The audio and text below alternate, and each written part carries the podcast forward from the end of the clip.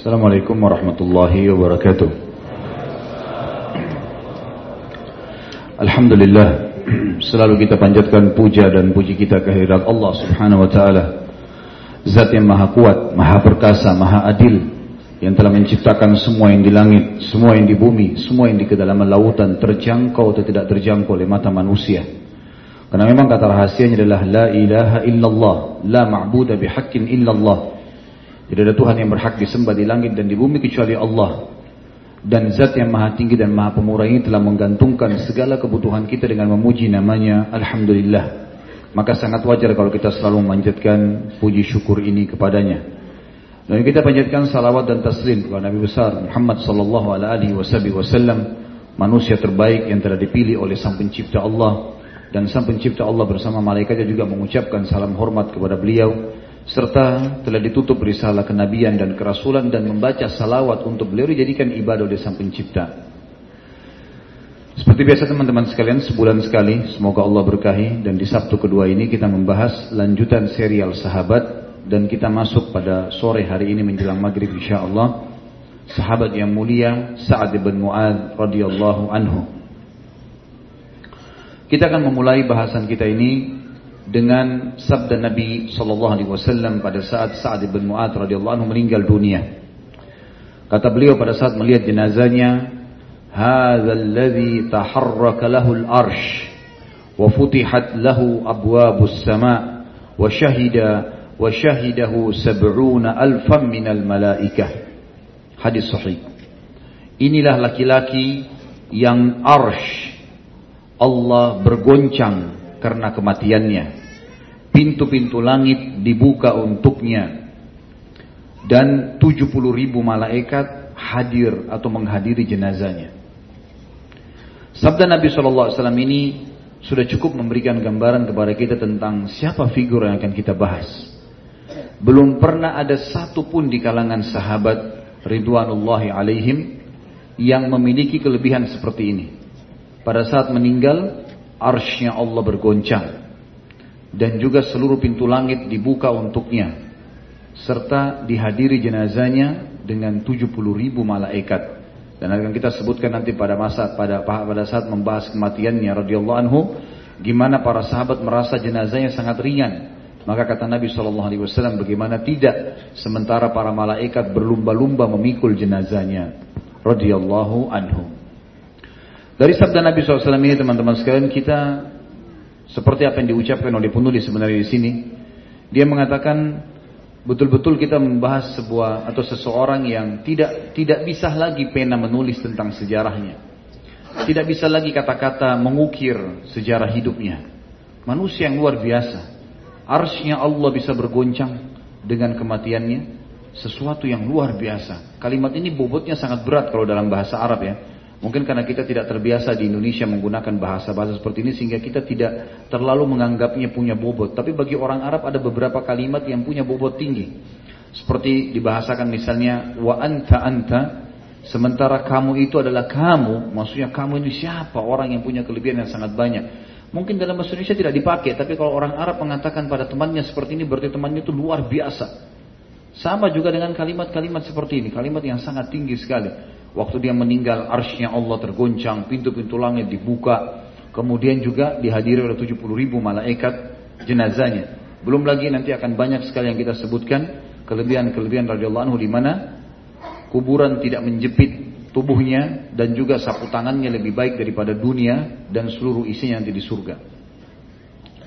Baik kita akan mulai teman-teman sekalian dengan sahabat yang mulia Sa'ad bin Mu'ad yang berasal dari suku Aus di Madinah dan beliau adalah kepala suku Aus, kepala suku Aus. Dan Aisyah radhiyallahu anha memuji mengatakan salah satu min banil ash'al. Ash'al adalah istilah bagi suku Aus dan Khazraj atau lebih dekat suku Aus sendiri. Karena yang kita sering baca dalam Al-Quran, Muhajirin wal Ansar, Kalimat muhajirin adalah istilah bagi sahabat yang hijrah dari Mekah dan Ansar adalah yang ber, yang bermukim di Madinah. Ini Ansar punya dua suku, induk, Aus dan Khazraj. Aus terkenal dengan keberaniannya dalam peperangan.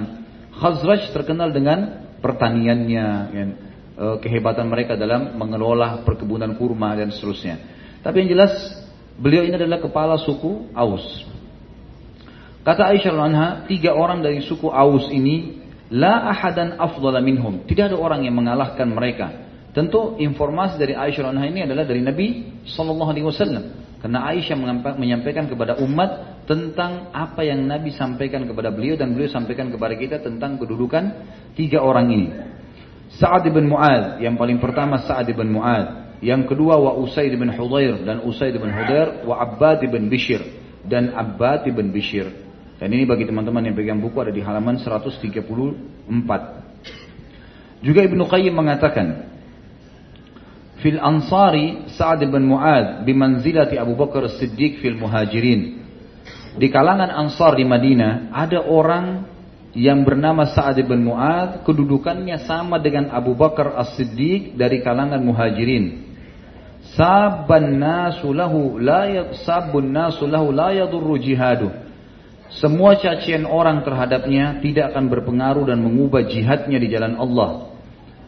La yadurru jihadu fi sabilillah wasyahadatu fi akhir hayatihi dan juga mati syahid di akhir hidupnya. Muqaddamu maqdamullahi wa rasulih fauqa ridha makhluk dan selalu mendahulukan Allah dan Rasulnya di atas ridha makhluk-makhluk. Hakama bihukmillahi min fawqi sab'a samawat dan dialah satu-satunya hamba Allah yang telah berhukum, maksudnya dari kalangan selain nabi-nabi, yang telah berhukum sebuah hukum yang tepat seperti hukumnya Allah dari atas tujuh atau di atas tujuh lapis langit. Wa Jibril nazala liyukhbira am mautihi dan begitu pula Jibril turun untuk memberitahukan kepada Nabi SAW tentang kematiannya. Walidha taharlaka arsh dan karena itulah arshnya Allah bergoncang karenanya. Teman-teman sekalian, Sa'ad bin Mu'ad memiliki banyak sekali peran, tapi kita akan mulai dengan masuk Islamnya. Pada saat Nabi SAW mengutus Mus'ab bin Umair radhiyallahu anhu sebagaimana sudah kita pernah bahas panjang lebar kisah Mus'ab radhiyallahu anhu, salah satu dai Nabi SAW ke Madinah dan juga pemimpin pemegang panji di perang Uhud yang terbunuh mati syahid. Beliau sama Hamzah radhiyallahu anhu adalah manusia yang termuliakan di perang Uhud. Pada saat lagi datang ke sana, uh, Muadz bin Jabal anhu lalu beliau berdakwah dan termasuk yang beliau sudah dakwah adalah Sa'ad ibn As'ad ibn uh, maaf, Sa'ad ibn Zurara ya atau As'ad ibn Zurara tepatnya. As'ad ibn Zurara radhiyallahu anhu. As'ad ibn Zurara ini sepupunya Sa'ad ibn Mu'ad. As'ad ibn Zurara ini asal teman-teman tahu beliaulah orang yang pertama setelah masuk Islam mendirikan Jumat pertama di Madinah. Dan beliau mendirikan Jumat pertama di rumahnya karena belum ada masjid. Nabi SAW masih di Mekah. Dan pada saat itu berkumpul 40 orang di rumahnya bersama beliau. Lalu beliau mendirikan sholat. Dan dari situ ulama mengeluarkan sebuah hukum syari. Kalau belum ada masjid, kemudian ada orang mau mewakafkan rumahnya jadi masjid, maka bisa jadi masjid tiba-tiba. Gitu kan? Karena memang dia boleh mewakafkannya. Seperti kita punya sebuah masjid sudah tidak rumah sudah tidak dihuni, lalu kita mengatakan ini jadi masjid aja. Diniatkan begitu karena Allah, lalu dijadikan sebagai tempat sholat lima waktu, dikumandangkan azan, maka menjadi hukum masjid. Walaupun dari awal belum diganti menjadi masjid karena terambil atau salah satunya hukumnya diambil dari perilaku Asad bin Zurar radhiyallahu anhu. Asad bin Zurar masuk Islam di tangan Musa bin Umair kemudian dia mendirikan Jumat pertama 40 orang. Tetapi yang perlu digarisbawahi uh, ulama meluruskan tentang pemahaman sebagian orang mengatakan kalau Jumat syaratnya harus 40 orang karena Asad bin Zurara melakukannya 40 orang. Padahal ulama hadis membahas mengatakan 40 orang itu karena pada saat itu memang cuma 40 orang yang ikut Jumat Ya, sementara pendapat yang kuat Jumat itu bisa dilakukan walaupun bersama dua orang saja hukum sholat berjamaah. Tentu ini pendapat, ya, ini pendapat di antara ulama. Kalau ada yang mengatakan memang kita berpegang pada 40 orang itu adalah hak mereka, gitu kan? Tetapi di sini kita menyampaikan khilaf di antara para ulama. Baik, Ibnu Ishaq meriwayatkan bahwa Asad bin Zurara membawa Musa bin Umar ke kampung Bani Abdul Ash'al atau suku Aus tadi dan juga kampung Bani Zafar Sa'ad bin Mu'ad adalah sepupu As'ad bin Zurara. Kemudian As'ad pun mengajak Mus'ab masuk ke dalam kebun, kebun milik Bani Zafar. Kemudian di sana ada sebuah sumur namanya Marak. Terjadilah dialog antara Mus'ab bin Umair radhiyallahu anhu dai Nabi sallallahu alaihi wasallam yang didampingi oleh As'ad bin Zurara dengan orang-orang suku Ash'al ini. Gak lama kemudian cukup banyak sekali di antara mereka yang tertarik dengan dakwah Mus'ab karena Mus'ab menyampaikan agar mereka tidak menyekutukan Allah, memperkenalkan siapa itu Allah, bagaimana Rasulullah SAW sudah jelas disebutkan dalam Taurat dan Injil, ciri-cirinya seperti ini dan dia akan uh, dia telah membawa kebenaran inilah ajarannya. Waktu itu ada dua suku, kepimpinan suku Ash'al atau Aus, Asad, uh, Sa'ad ibn Mu'ad yang akan jadi tokoh kita ini dengan Usaid ibn Khudair. Sa'ad bin Mu'ad berkata kepada Usaid, wahai Usaid, karena Usaid wakilnya, wahai Usaid, sungguh celaka kita kalau kita membiarkan orang itu, maksudnya Musa bin Umar, datang lalu mempengaruhi suku kita kepada ajaran agama yang baru yang kita belum tahu sama sekali. Pergilah dan hardiklah keduanya. Berhentikan si Musa bin Umar dan sepupu saya sendiri yang bernama Asad bin Zurara. Kalau bukan karena saya punya hubungan kerabat dengan Asad, maka saya otomatis akan menghukumnya langsung. Maka Usaid bin Hudair pun mengambil tombak, tombak kecilnya, kemudian dia pun datang ke sana. Begitu masuk ke dalam ke sumur tadi, sumur marak itu, di sekitar itu mereka duduk dan Musab lagi menyampaikan tentang agama Allah dibawa oleh Rasulullah Wasallam. Maka berkatalah uh, Usaid dari jauh, wahai kalian, ditunjuklah kepada Musab dan As'ad. Apakah kalian tidak takut dan tidak malu membawa ajaran yang tidak jelas kepada kami, kemudian mengajak kaum kami tanpa izin kami?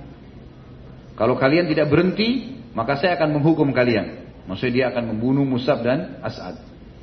Maka kata As'ad bin Zurara, bisik kepada Mus'ab, hai Mus'ab, ini salah satu pimpinan suku Ash'al, suku Aus nih.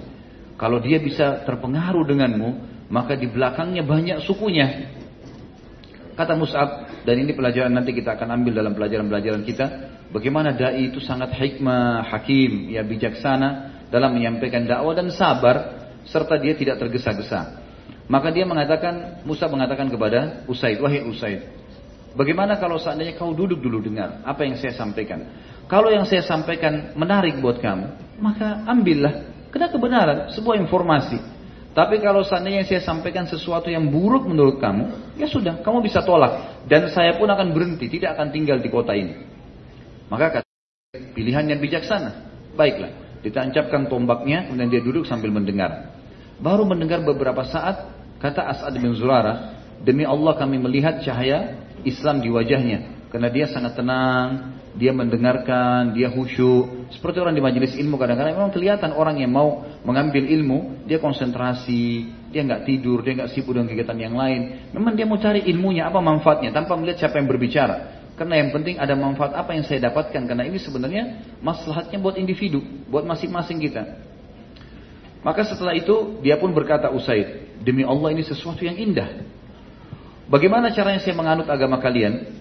Maka kata Musab dan As'ad, engkau berudu, engkau mandi, maaf, engkau mandi, kemudian engkau mengucapkan syahadat, lalu engkau sholat dua rakaat yang akan kami pandu.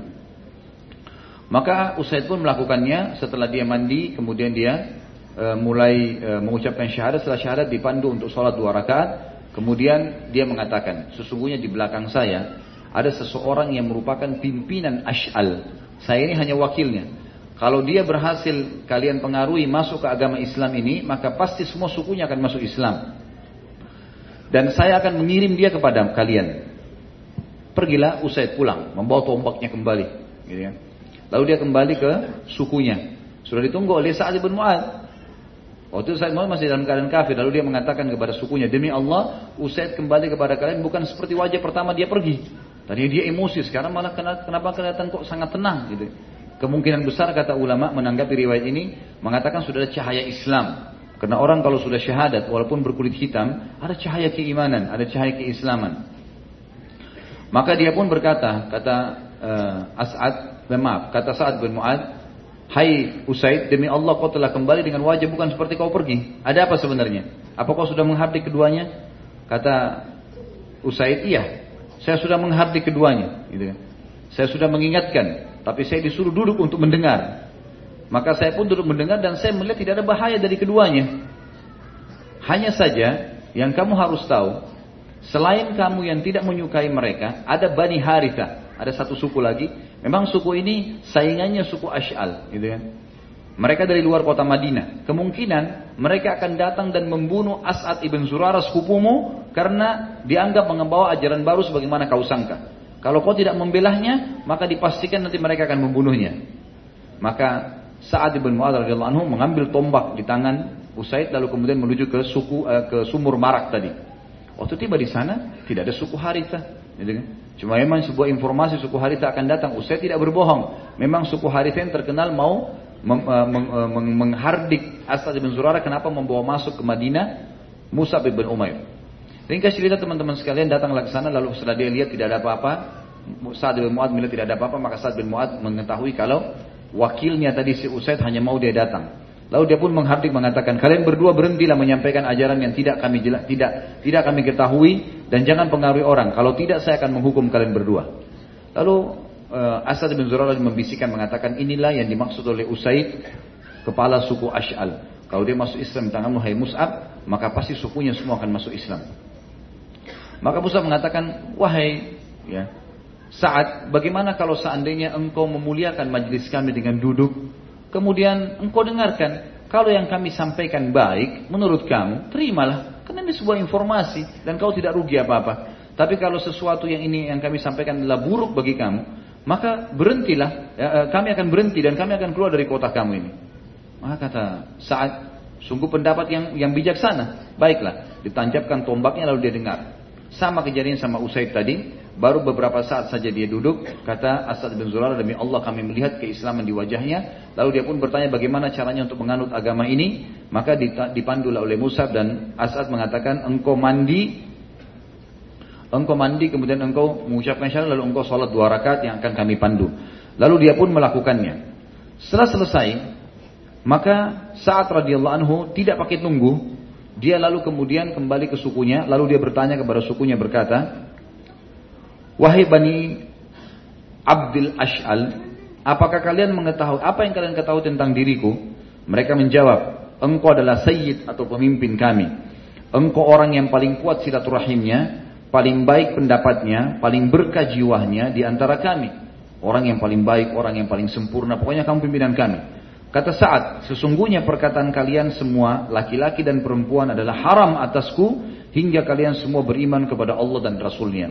Dan ini adalah sebuah fadilah yang sangat besar. Bagaimana seorang muslim tidak menunda untuk berdakwah dan ini juga akan menjadi manakibnya saat radhiyallahu anhu. Begitu beliau syahadat, beliau tahu kebenaran, maka beliau langsung menerima dan langsung mempraktikkan. Dan beliau mengatakan tadi kalimat ini bobotnya berat, maksudnya punya bobot yang sangat baik di kalangan orang-orang Arab wajahku dan wajah kalian haram atau perkataanku dan perkataan kalian haram sampai kalian melakukan begini dan begitu. Makanya kata Sa'ad anhu, perkataan kalian laki-laki dan perempuan haram, tidak boleh bicara sama saya sampai kalian semua beriman pada Allah dan Rasulnya. Maka dalam riwayat ini dikatakan kata Sa'ad eh, Musa bin Musa bin Umair radhiyallahu anhu dan Asad bin Zurara berkata demi Allah sore tidak datang di perkampungan Bani Ash'al kecuali semua orang baik laki-laki maupun wanita telah masuk Islam sehingga tidak ada satu perkampungan dari perkampungan-perkampungan orang-orang Ansar kecuali di sana sudah ada laki-laki dan perempuan yang beriman. Dan ini disebutkan dari halaman 134 kisahnya panjang lebar sampai halaman 137 tentang bagaimana masuk Islamnya Sa'ad ibn Mu'ad radhiyallahu anhu. Semenjak masuk Islam, saat pun terlihat beliau selalu berbahagia dan selalu hadir di samping Nabi Shallallahu Alaihi Wasallam dan beliau selalu saja berusaha untuk mengambil ilmu, petunjuk dan juga akhlaknya. Dan beliau mencintai Nabi Shallallahu Alaihi Wasallam di atas segala-galanya. Karena beliau telah berikrar di hadapan Nabi SAW maka mengorbankan seluruh hartanya dan juga keluarganya bahkan sukunya untuk membela Nabi Shallallahu Alaihi Wasallam. Sekarang kita masuk teman-teman sekalian ke manakhib kelebihannya Sa'ad bin Mu'adz radhiyallahu anhu. Dan ini juga uh, kita akan titik beratkan ke beberapa poin saja tapi garis-garis induknya. Yang pertama tentu pujian Nabi SAW tadi tentang saat uh, masalah keimanannya, bagaimana arsnya Allah goncang. Dan nanti akan kita bahas masalah arsy goncang itu pendapat Imam Nawawi tentang menukil beberapa pendapat ulama apa yang dimaksud dengan tergoncang arsnya Allah Kemudian juga dibukakan baginya pintu-pintu pintu-pintu langit artinya ruhnya langsung diterima oleh Allah dan juga dihadiri jenazahnya dengan 10 ribu atau 70 ribu malaikat. Kemudian yang kedua manakibnya adalah selain pujian Nabi SAW untuknya, maka perkataan yang sangat luar biasa pada saat akan terjadi perang Badar. Jadi perang Badar teman-teman terjadi di tahun 2 Hijriah. Sebabnya adalah ada kafilah Quraisy. Ini sudah pernah saya sampaikan di beberapa rumah yang lalu, tapi saya ulangi lagi karena kejadiannya hampir sama. Ada e, beberapa kepala suku Quraisy di antaranya Abu Sufyan, Abu Lahab, Abu Jahal, Umayyah bin Khalaf, gitu kan, Al Walid bin Uqbah, ya, Uqbah bin Amir dan seterusnya. Orang-orang ini e, pada saat banyak sahabat-sahabat Nabi hijrah ke Madinah, mereka kepala-kepala suku ini memperebutkan harta-harta muslimin, dibagi di antara mereka. Setelah diperebutkan, lalu dijual oleh mereka, rumahnya dijual, masyarakat Mekah yang lain beli, mereka dapat duit banyak dari hasil rampasan hartanya muslimin. Ternyata uang-uang mereka yang dari muslimin ini dipakai untuk belanja barang-barang di negeri Syam. Didampingi oleh Abu Sufyan dan waktu itu didampingi di, di, di, di kafilah ini didampingi dengan 200 pasukan berkuda. Pergilah mereka ke sana. Nabi SAW dengar tentang kasus kafilah ini dari uang muslimin dan mereka di sini memang harta itu milik pimpinan-pimpinan Quraisy. Maka beliau pun mengiklankan di Madinah siapa yang ingin keluar silahkan tapi tidak ada paksaan. Waktu itu bukan paksaan jihad yang fardu ain. Siapa yang mau keluar silahkan ikut dengan saya untuk menghalang kafilah Quraisy. Banyak di antara sahabat yang belum ikut pada saat itu karena baru-baru masuk Islam. Jadi kurang lebih terkumpul 313 orang, 314 314 bersama Nabi SAW. Mereka keluarlah ke sana dengan pakaian yang sangat sederhana. Banyak antara mereka tidak pakai baju besi, banyak tidak bawa perisai, banyak tidak bawa topi besi. Mereka hanya sekedar keluar dengan pedang karena yang dihadang cuma kafilah. Dianggap sesuatu yang ringan gitu. Karena 200 orang yang jaga, sementara pasukan muslimin 314 orang, gitu kan? Apalagi dipimpin oleh Nabi SAW, keluarlah mereka. Nanti Abu Sufyan dengan hikmah Allah mengetahui keluarnya tersebut keluar Nabi SAW tadi. Lalu dia segera mengirim surat ke Abu Jahal di Mekah. Lalu kemudian dia mengajak Abu Jahal untuk memotivasi masyarakat Mekah membentuk pasukan. semua kepala suku memotivasi sukunya. Akhirnya terbentuklah pasukan kurang lebih seribu orang pada saat itu. Seribu orang. Keluarlah pasukan ini menuju ke wilayah Badr dan pas kafilah Quraisy lewat di Badr. Jadi kalau saya gambarkan posisinya, ada sebuah gunung di Badr itu kalau yang lebih dekat dengan Madinah namanya Udwatid Dunia. Kalau yang lebih jauh dari Madinah di seberang, di sebelah gunung itu namanya Udwatil Kuswa. Gitu ya. Maka e, keadaan ini, gunung ini ada dua sisi gunung dan di antara gunung ini di bagian belakang ada sebuah lembah yang memutari gunung tersebut, kemudian bertemu titiknya di depan gunung. Ini Allah sebutkan dalam Al-Qur'an tentang kejadian perang ini. Kata Allah, id antum bil udwatid dunya wa hum bil udwatil quswa asfala minkum." Ingatlah kejadian pada saat kalian hai kaum muslimin berada di udwatid dunya, di sisi gunung yang lebih dekat dengan Madinah. Dan pasukan Quraisy berada di udwatil kuswa, di sebelah sisinya gunung. Tapi mereka tidak saling tahu nih kalau ada pasukan di sebelah. Warrakbu asfala minkum, maksudnya kafilah yang dipimpin Abu Sufyan itu melewati lembah yang dekat dengan kalian tapi tidak ada yang saling ketemu. Pasukan Quraisy tidak tahu kalau kafilah Abu Sufyan lewat di dekatnya, ya, lembah. Mereka juga tidak tahu ada pasukan muslimin. Pasukan muslimin tidak tahu kalau di sebelah ada pasukan Quraisy. Tidak tahu juga kalau kafilah Abu Sufyan lewat di situ. Dan Abu Sufyan tidak tahu kalau dua pasukannya sudah ada di posisi situ. Dan kata para ulama tafsir, memang betul-betul perang Badar Allah Subhanahu wa taala punya campur tangan di situ untuk menjadikan perang itu terjadi. Ringkas cerita, Abu Sufyan selamat. Abu Sufyan pun mengirim surat ke Mekah, tapi pasukan sudah terlanjur keluar. Gitu kan?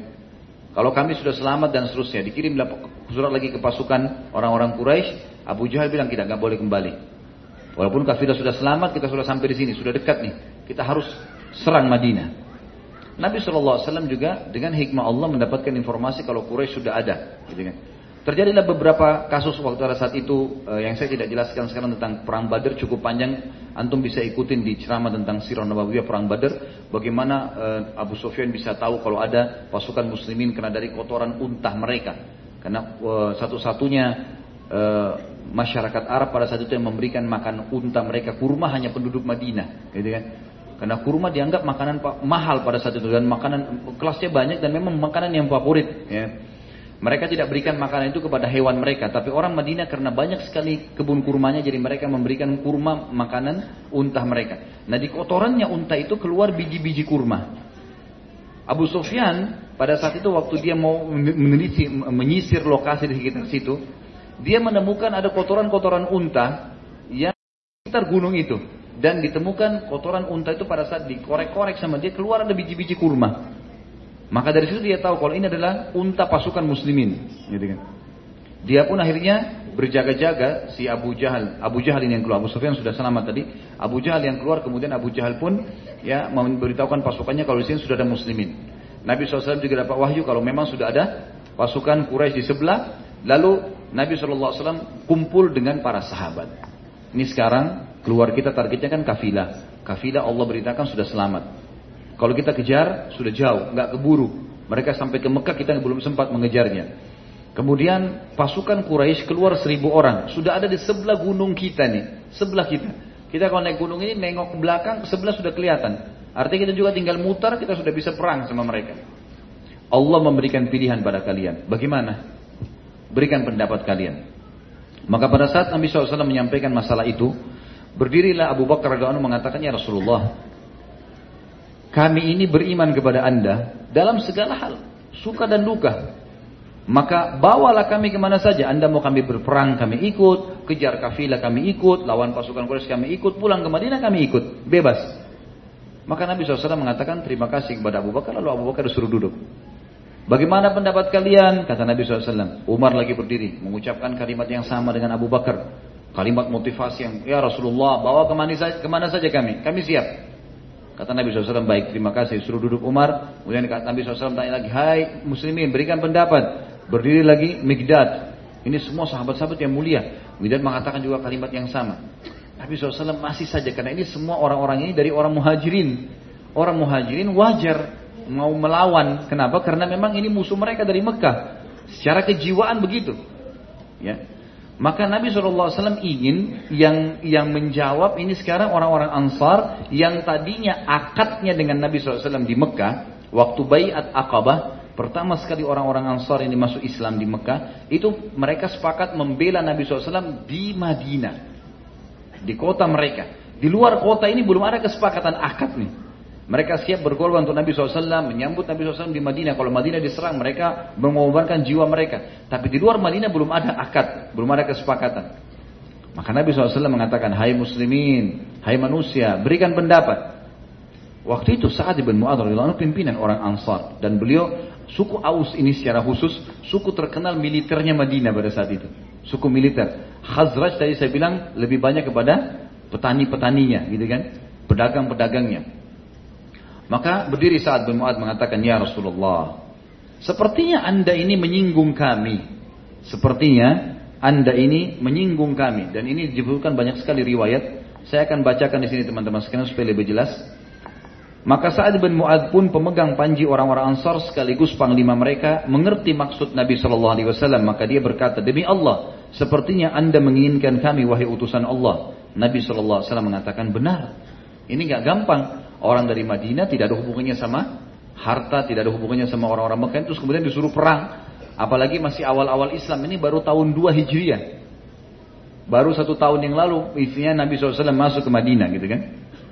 Maka beliau mengatakan, kami telah beriman kepada anda, kami bersaksi bahwasanya apa yang anda bawa adalah kebenaran. Kami telah memberikan anda janji dan ikrar kami untuk mendengar dan mematuhi. Maka majulah, wahai utusan Allah, karena apa yang anda, eh, kepada apa yang anda inginkan.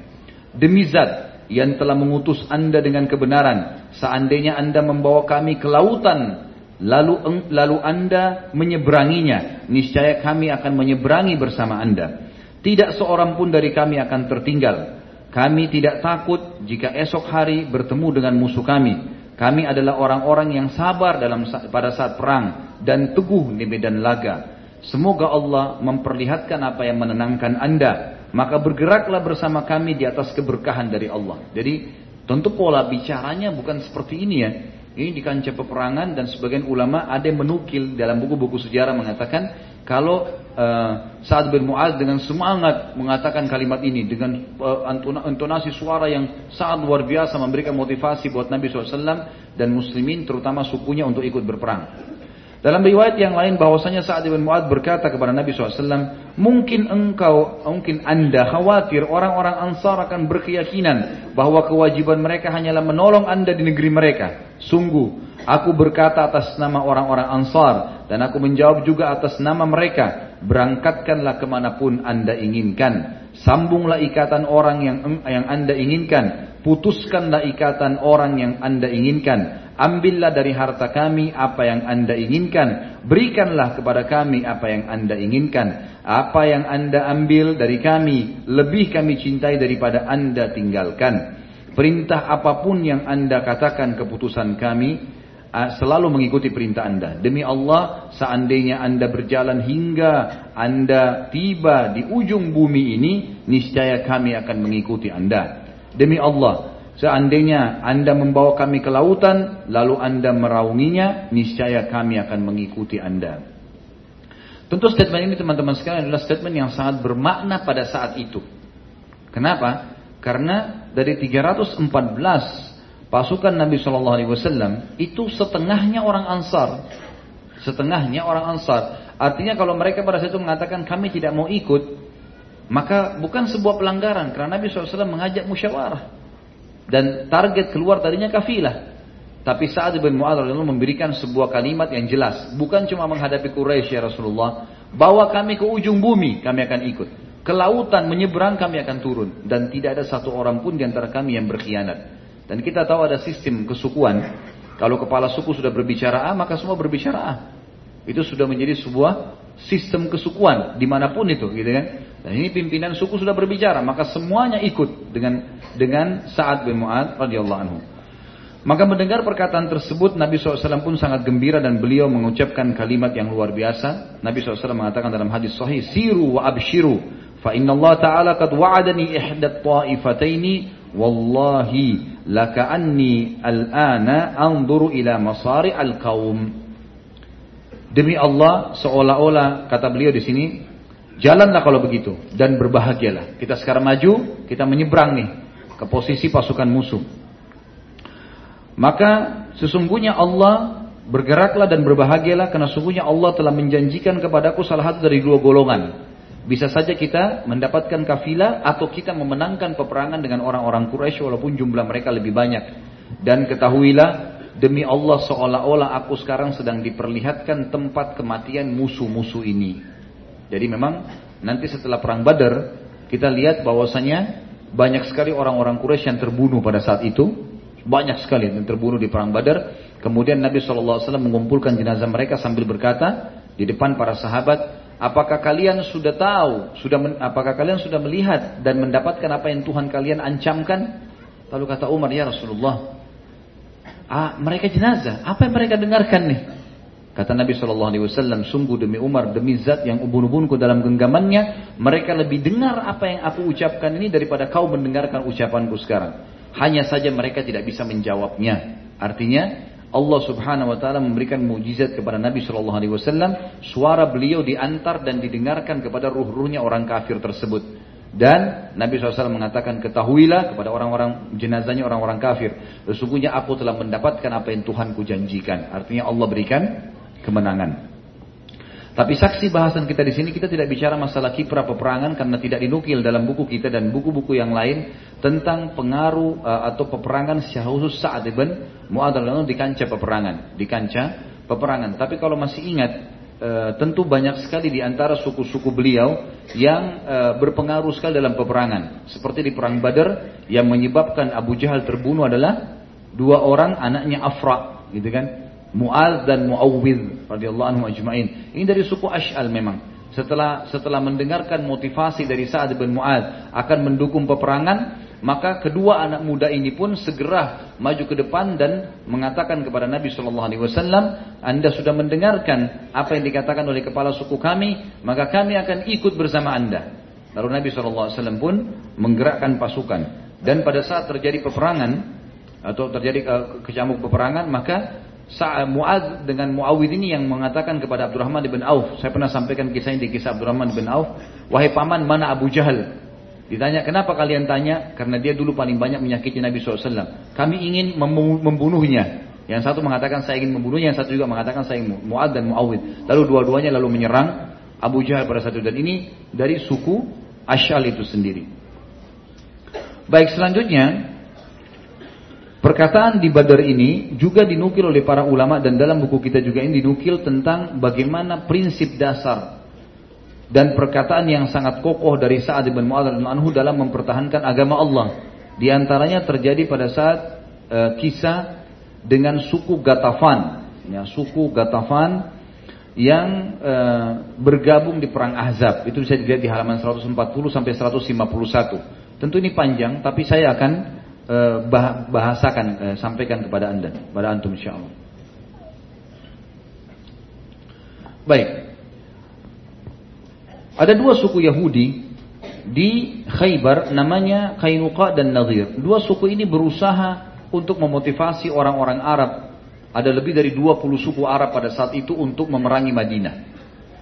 Berhasil mereka dan mereka menunjuk Quraisy untuk jadi pemimpin dan Abu Sufyan jadi pimpinannya. Terjadilah perang Ahzab namanya. Surah nomor 33 dalam Al-Quran. Ahzab jamak daripada hizib yang berarti kelompok-kelompok gitu kan.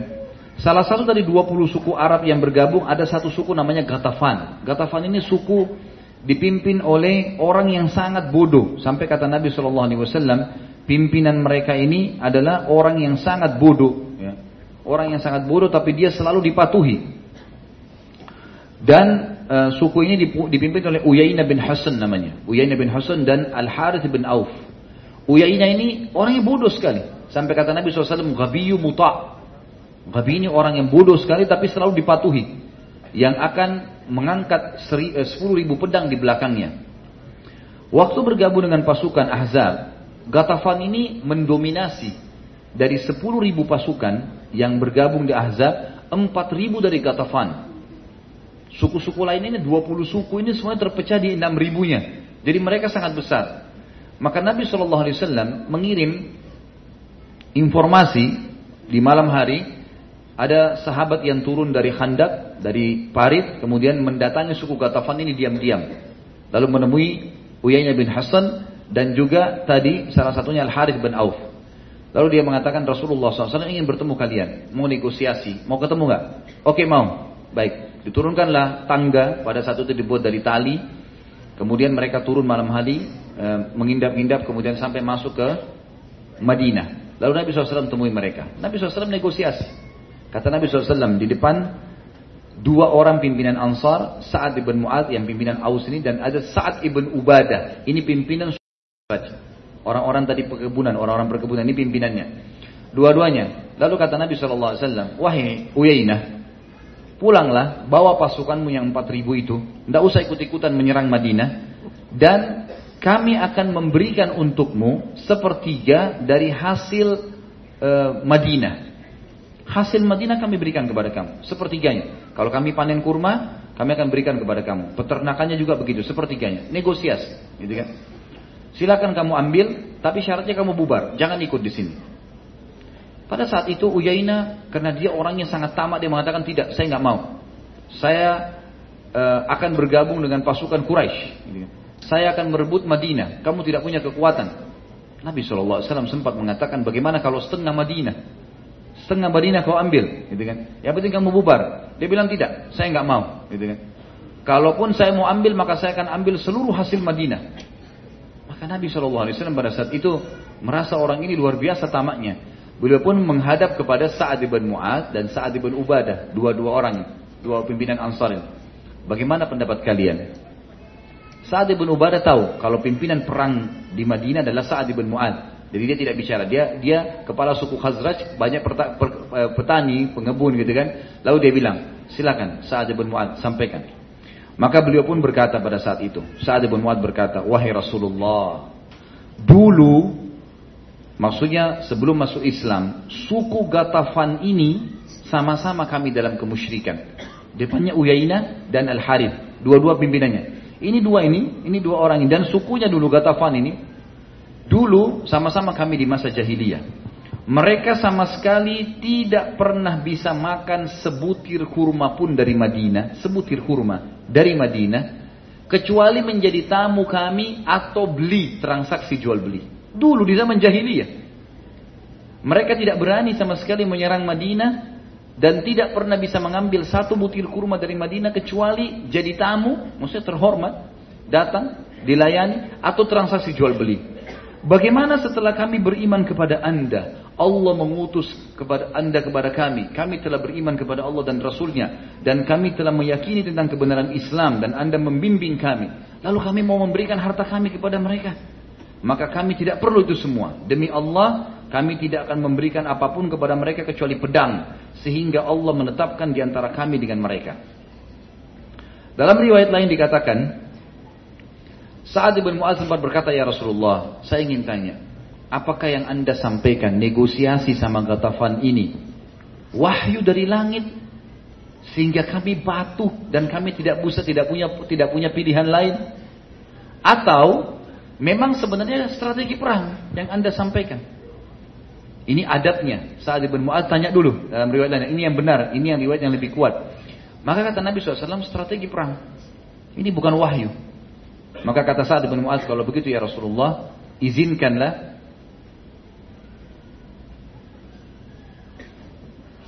jemaah ikhwan tolong maju, ngerapat ya. Ada penyampaian dari panitia. Tolong merapat. Ya. Lebih rapat tolong. Karena di belakang sudah penuh, silakan ke depan dulu. Ya bisa merapat ke kiri kanan. Dan di daerah gorden pemisah hijabnya jangan disandarin kalau ada yang sampai ke sana. Jangan sampai gordennya jatuh ke tempat akhwatnya. Baik, merapat. Jazakumullah khair.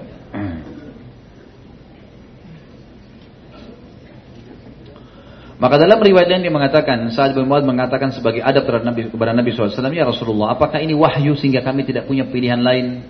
Atau ini adalah strategi perang? Kata Nabi SAW, strategi perang. Strategi perang, gitu.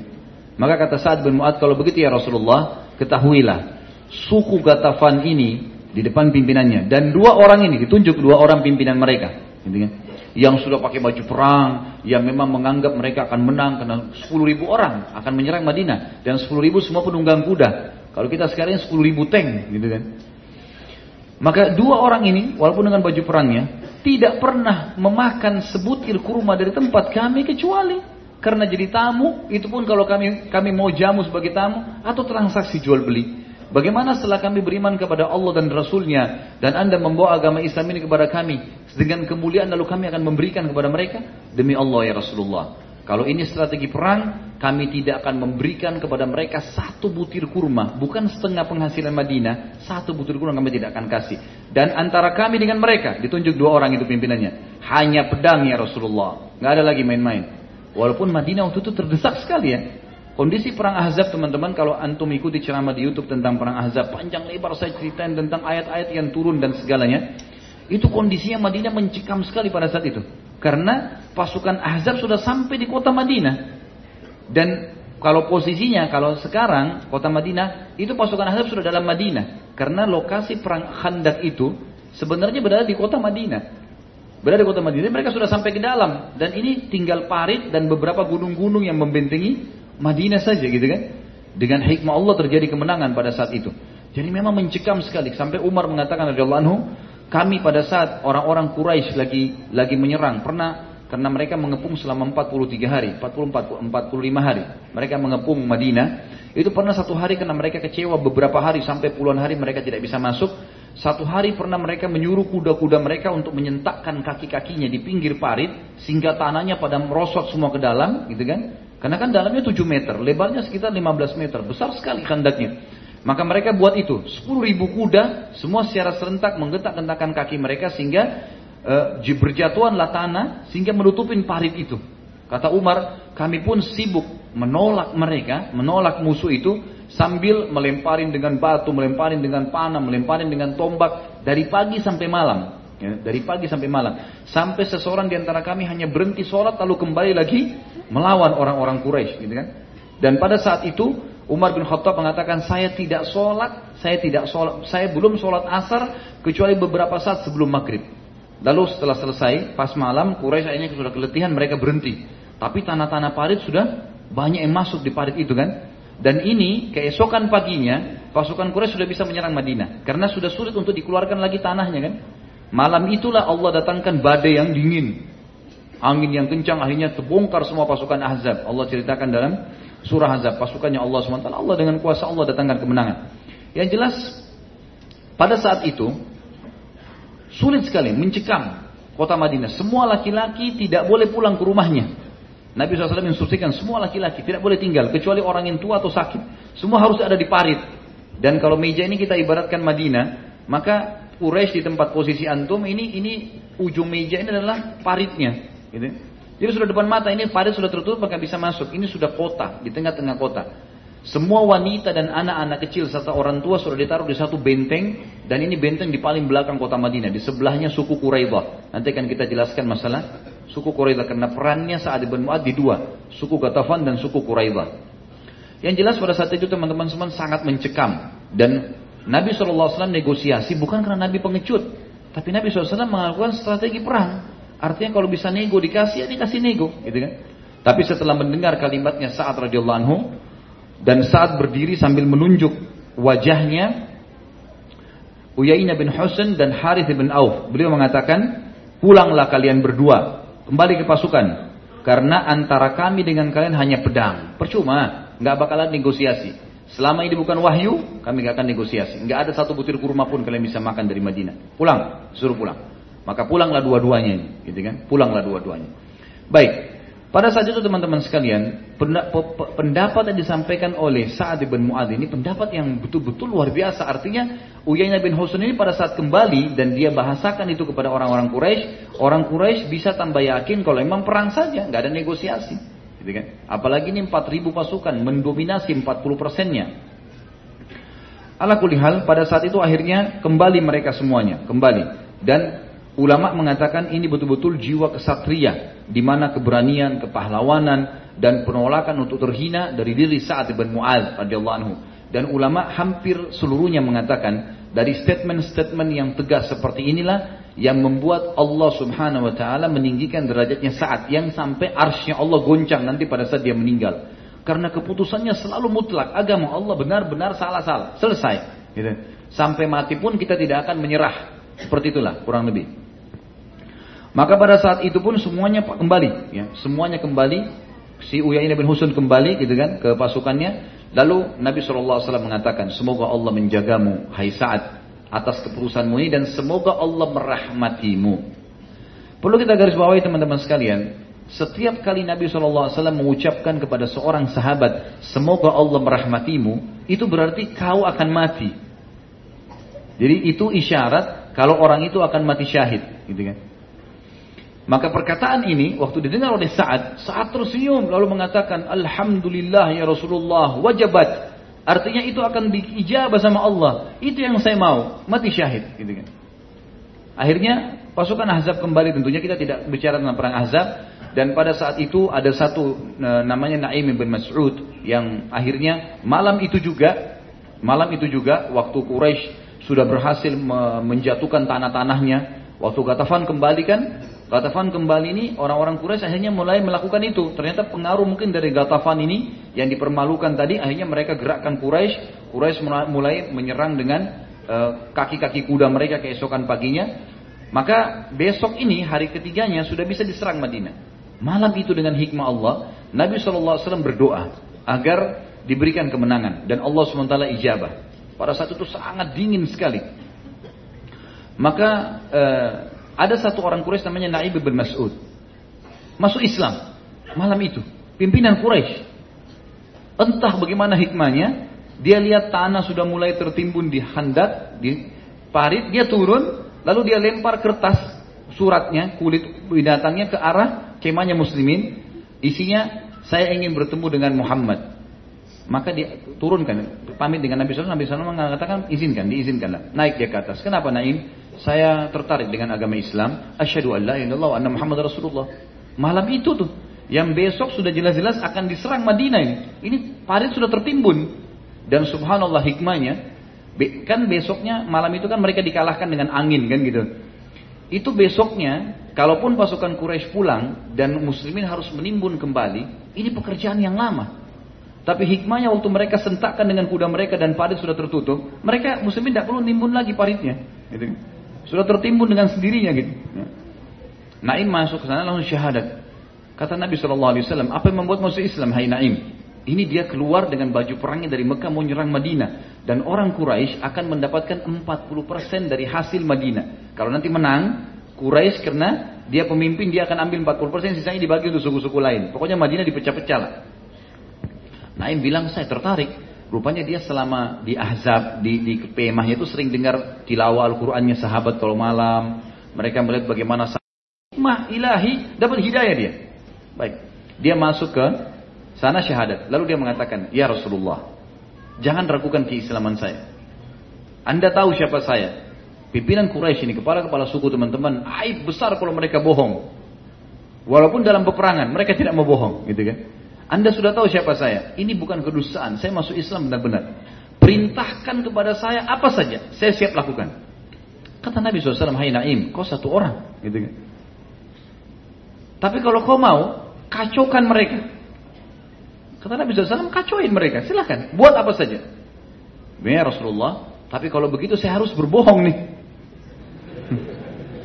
saya kalau kacauin mereka nih, ada yang harus saya lakukan. Saya harus memutar balik fakta. Kata Nabi SAW, peperangan. Silahkan.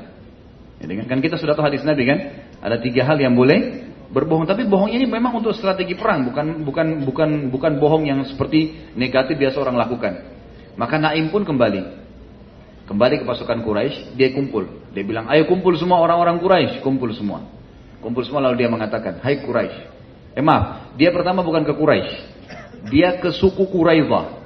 Jadi kalau ini meja Madinah, ini depan semuanya parit, di ujung parit sebelah sana itu ada bentengnya suku Quraidah, suku Yahudi. Jadi Kainuqa dan Nadir yang sudah diusir dari Madinah, itu yang membentuk pasukan Ahzab dari luar. Ini suku Quraidah di pinggir sana.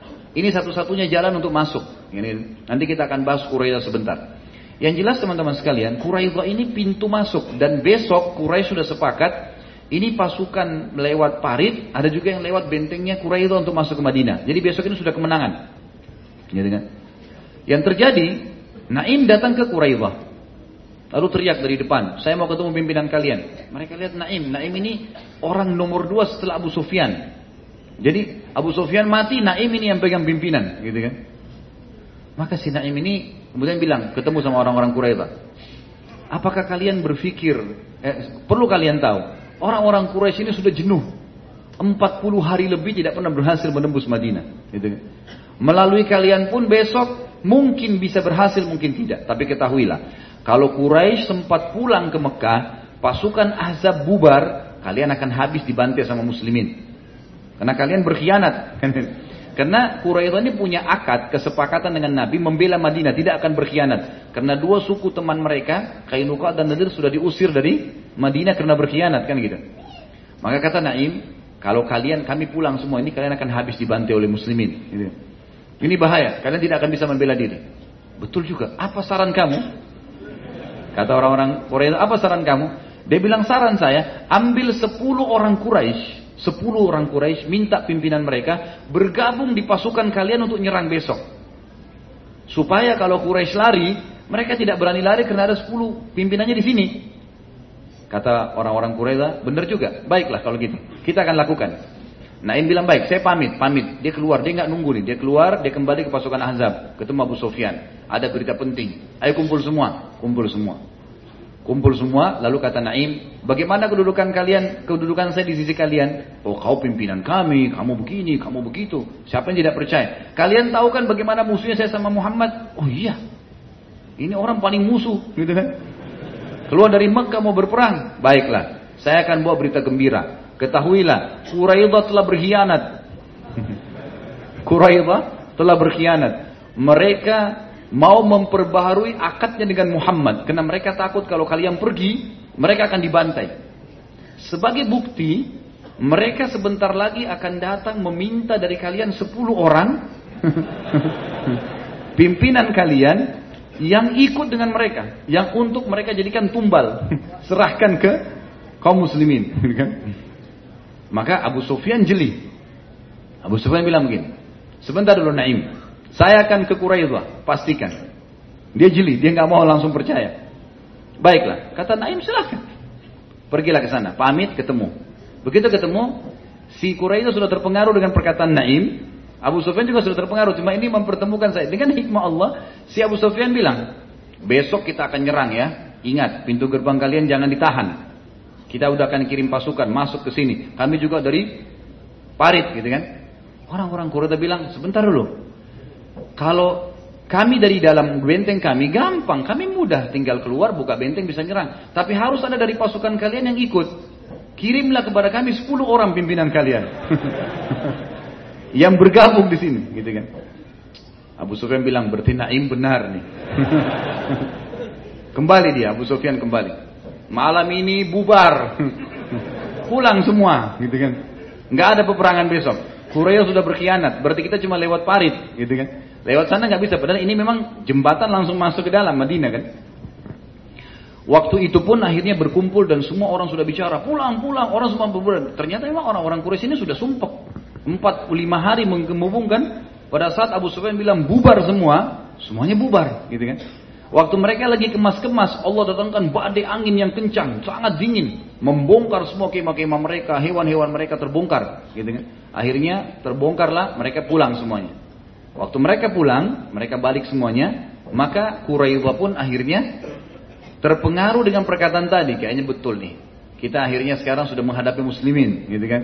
Keputusannya ada sebentar. Nah, keputusan Quraidah ada di tangan Sa'ad bin Mu'ad. Kita akan jelaskan sebentar, gitu kan. Tapi akhirnya tidak jadi perang Ahzab dan berawal dari masalah tadi kasus Naim bin uh, Gatafan yang ditolak oleh Sa'ad bin Mu'ad kemudian terjadilah kasus Naim bin Mas'ud radhiyallahu anhu ajma'in. Baik. Ini disebutkan dalam buku kita tapi sebagian besar kisahnya saya tambahkan supaya lebih jelas. Kemudian juga ada peran yang sangat besar dalam mengambil keputusan untuk suku Quraidah tadi. Suku Quraidah ini teman-teman sekarang waktu Ahzab sudah bubar semua, sudah selesai peperangan. Mereka punya 700 personil perang. Ini semua prajurit pilihan, 700 orang. Jumlah orang yang ada di benteng itu tidak kurang dari 3.000 4.000 orang. Termasuk perempuan dan anak-anaknya. Maka 700 orang ini memang pasukan khususnya. Perlu diketahui teman-teman sekalian, suku Quraidah sempat berkhianat sebelumnya. Bagaimana khianatnya? Mereka punya akad dengan Nabi Wasallam. Waktu suku Kainuka dan Nadir diusir dari Madinah, maka mereka tulis akad, mereka tidak akan ikut-ikutan lagi, mereka tidak akan memerangi muslimin, mereka tidak akan berkhianat, mereka tidak akan membiarkan pasukan musuh masuk dan dan seterusnya. Sempat Nabi Wasallam curiga dengan suku Quraidah sebelum terjadi tadi masuk Islamnya Naim. Kita review kembali kisahnya. Maka sempat Nabi SAW curiga dengan suku uh, Quraidah. Ini ada apa Quraidah ini? Diutuslah Sa'ad ibn Mu'ad dengan Sa'ad ibn Ubadah. Dua orang tadi yang memang berhadapan dengan Gatafan, gitu kan? Suku Gatafan. Pergi ke sana. Waktu mereka tiba di depan benteng, ternyata ternyata di dalam benteng ini ada kepala suku Kainuqa dan Nazir, tepatnya suku Nazir, namanya Huyai bin Akhtab. Ini siapa ini? Ini sebenarnya mertuanya Nabi ya. Karena anaknya Nabi anaknya dinikahi oleh Nabi SAW Sofia. Tapi dia meninggal di perang uh, di, dia meninggal dalam keadaan kafir di perang pada saat Nabi SAW menyerang Khaybar. Dia waktu itu datang ke suku Quraidah lalu dia bilang, "Hai Quraidah, buka pintumu." Gitu kan. Kepala sukunya nggak mau buka. Enggak, jangan dimasuk. Jangan dengar apa pun kalimat dari orang ini. Dia telah berkhianat dari Muhammad, nanti kita juga diajak berkhianat. Tapi akhirnya tetap aja dia negosiasi. Saya cuma mau masuk. Dengarkan. Kalau baik kau ambil. Kalau enggak, enggak usah. Gitu. Baiklah. Dibuka pintu gerbang. Lalu kemudian dia terus memotivasi. Si Oyang ini memotivasi kepala suku Quraisy. Ayo, untuk apa kamu tidak berkhianat? Ini saya sudah bawa 10 ribu orang pasukan. Pasukan Muhammad aja, pasukan Madinah waktu itu yang siap perang mungkin sekitar kalau dikumpul semua 5 ribu orang lah, gitu kan? Ini azab double. Ini pasti menang. Kita sudah menang. Maka harus kamu berkhianat. Berkhianatlah mereka. Proses khianatnya adalah pada malam itu mereka merobek kesepakatan dengan Nabi Shallallahu Alaihi Wasallam, lalu mereka menancapkan dengan pisau di ujung bentengnya. Jadi orang muslimin kalau lewat lihat, oh itu kesepakatan sudah dirobek. Kesannya begitulah.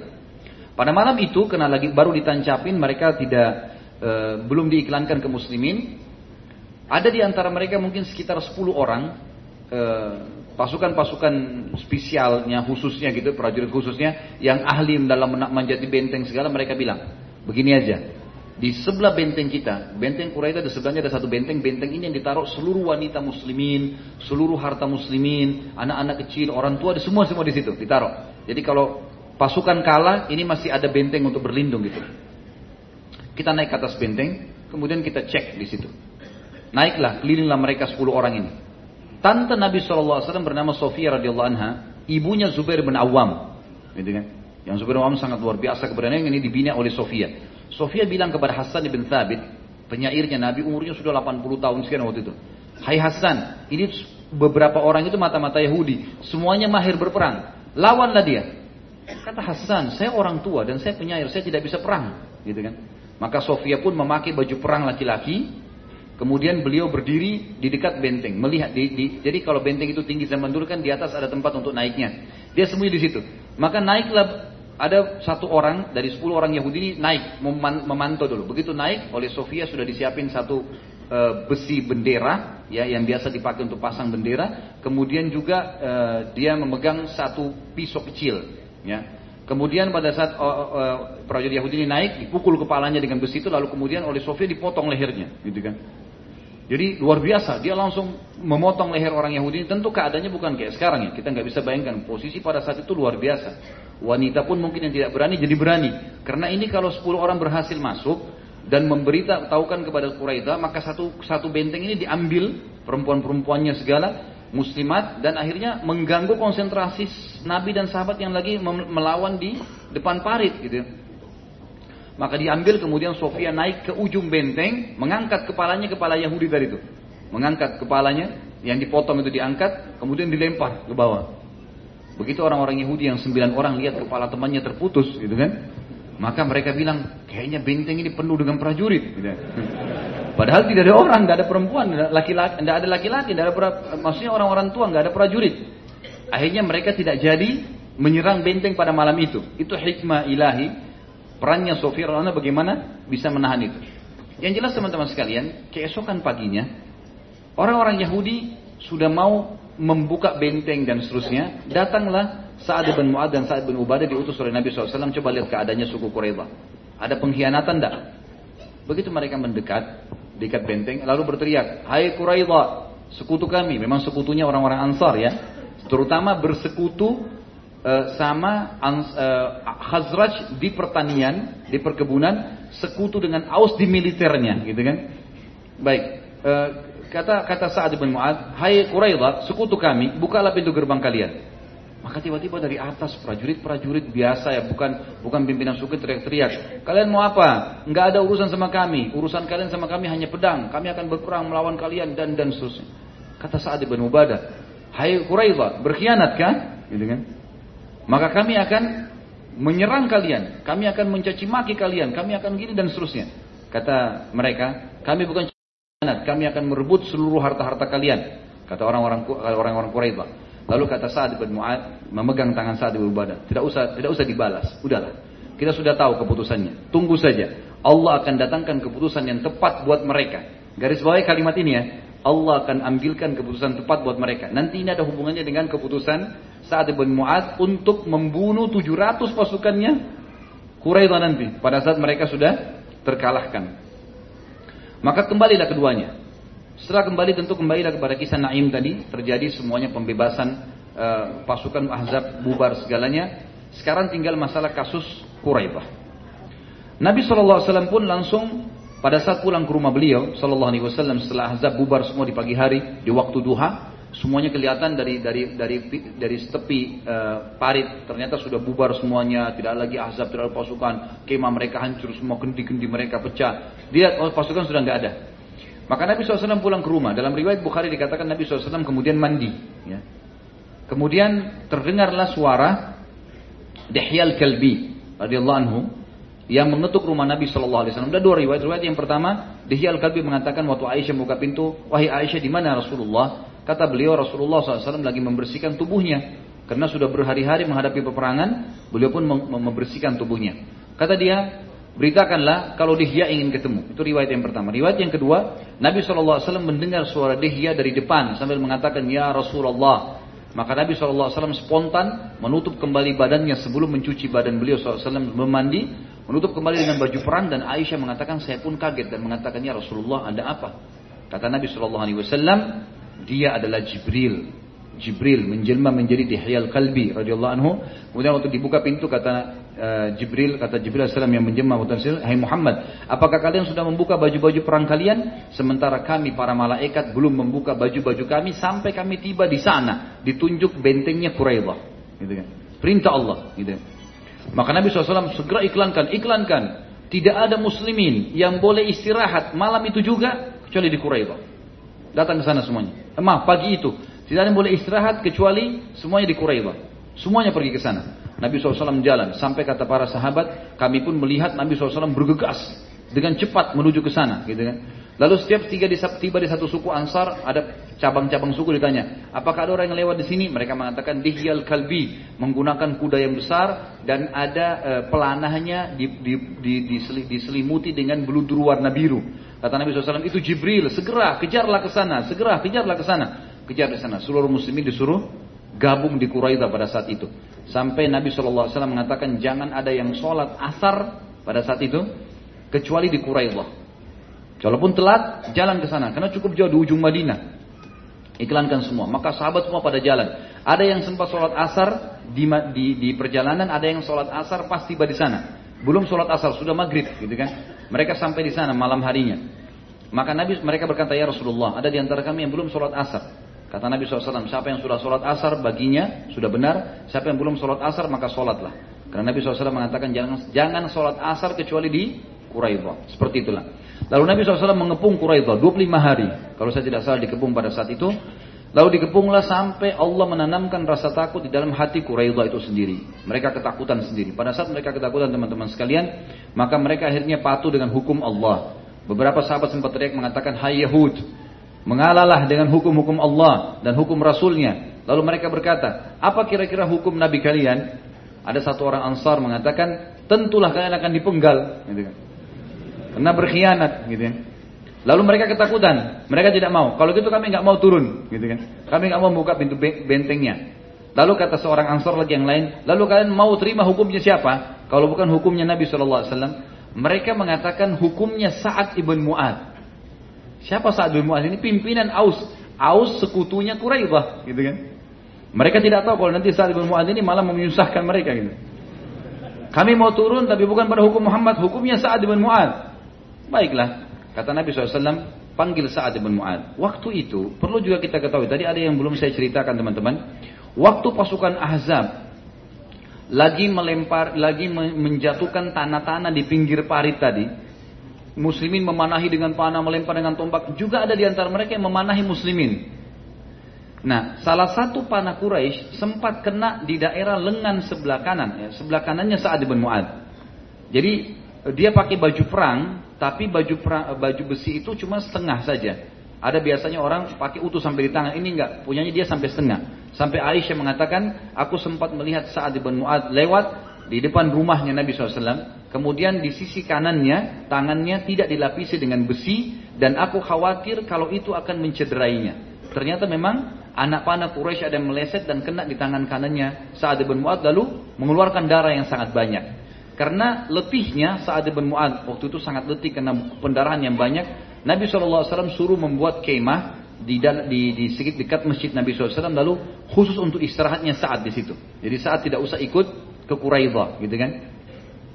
Tapi waktu orang-orang Quraidah minta saat yang memberi hukum, Nabi SAW kirim, coba panggil saat, bisa nggak dia datang? Maka saat datang, waktu dipanggil, Nabi SAW memanggil anda. Dia bilang, baik, saya datang kalau Rasulullah yang panggil. Beliau dikatakan dalam riwayat, ditidurkan di atas keledainya, itu dalam kondisi lemah sekali. gitu kan? Ditempel dengan banyak daun-daun lukanya, sehingga membuat darahnya agak berkurang. Sampai tiba di sana, maka Nabi SAW berkata, berdirilah untuk tuan-tuan kalian, untuk tuan kalian. Maka para orang orang-orang Ansar pun berdiri dan muhajirin pun juga berdiri. Waktu melihat saat datang, dan melewati sukunya, suku Ash'al namanya. Karena ini sekutu orang-orang Quraidah. Kata mereka, wahai Sa'ad, mereka adalah sekutu kita. Maafkanlah, ya, karena keputusan di tangannya dia nih. Maafkanlah, gitu kan. Atau ringankanlah hukumannya, karena mereka sudah mengalah. Maka kata Sa'ad pada saat itu tidak bicara apa-apa. Beliau tetap jalan sampai tiba di hadapan Nabi SAW dan semua depan kaumnya. Lalu dia mengucapkan kalimat, nanti terakhir baru difahamin. Dia mengatakan telah tiba saatnya untuk saat tidak peduli lagi terhadap perkataan orang dalam keputusannya untuk meridhokan Allah. Ini keputusan. Orang belum paham kalimat jadi ini. Dia ulangi lagi. Sudah tiba saatnya. Saat akan tidak mempedulikan perkataan orang dalam mengambil keputusan yang membuat ridho Allah. Sampai tiga kali. Baiklah. Lalu kata Nabi SAW. Wahai saat. Sesungguhnya. Mereka ingin turun terhadap di atas hukummu. Hakimilah mereka. Saat karena adabnya dengan Nabi SAW dia mengatakan, Ya Rasulullah. Anda lebih pantas mengambil sebuah keputusan. Lalu kata Nabi SAW, tidak hai saat. Untuk saat ini, Allah memerintahkan kamu. Perintah dari langit sekarang, kamu yang disuruh ambil keputusan. Lalu saat melihat kesukunya, mayoritas pasukan orang-orang ansar. Sekarang yang jadi masalah dalam kotanya. Gitu kan? Maka dia bilang, dia tahu ada beberapa orang-orang sukunya ini yang mungkin partner bisnis sama orang-orang Yahudi Quraidah ini nanti mereka berat dan segalanya. Dia bilang, ya Rasulullah, saya ingin tanya satu hal dulu. Boleh? Silahkan. Apakah di sini suku-sukuku ini, semua sukuku di sini, ridho kalau aku mengambil sebuah keputusan? Iya, tentu saja. Kami ridho kata sukunya. Lihat lagi orang-orang orang muhajirin. Wahai muslimin saudaraku, apakah kalian ridho dengan keputusan kalau aku ambil keputusan? Iya, kami ridho. Enggak satupun kami di antara kami yang akan menolak. Lalu dia balik arah Nabi Shallallahu Alaihi Wasallam di hadapan beliau. Lalu ada kemahnya Nabi di sebelah kanannya saat Nah, saat tidak mau kesannya kayak menggurui Nabi atau melampaui Nabi, maka beliau mengatakan, apakah pemilik kemah ini juga ridho kalau uh, saya mengambil keputusan? Nabi SAW tidak dikatakan apakah Nabi setuju enggak? Apakah pemilik kemah ini juga setuju kalau saya ambil keputusan? Kata Nabi SAW, iya Sa'ad. Kalau begitu hai muslimin, keputusan saya, semua laki-lakinya Khuraidah dibunuh. Semuanya. Semua perempuan dan anak-anaknya jadi tawanan perang. Jadi sahaya, gitu kan. Hartanya dibagi sebagai ganima. Selesai. Keputusannya. Maka Nabi SAW tutup takbir. Allahu Akbar. Kau telah berhukum dengan hukumnya Allah dari langit ketujuh. Allah sebenarnya mau keputusan itu. Tapi kau keluarkan dari mulutmu hukum yang Allah inginkan tadi.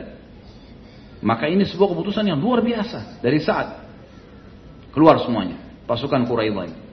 Waktu lewat, gitu kan. Dia ulangi lagi kata-katanya saat. Sudah tiba saatnya untuk saat. Tidak mempedulikan celaan orang untuk mendapat ridha Allah. Selesai. Lewat orang-orang Quraidah. Diikat semua laki-lakinya. 700 orang itu. Perempuannya semua adalah dibagilah hartanya segala macam. Tinggal 700 orang. Ada beberapa orang tentu yang selamat ya.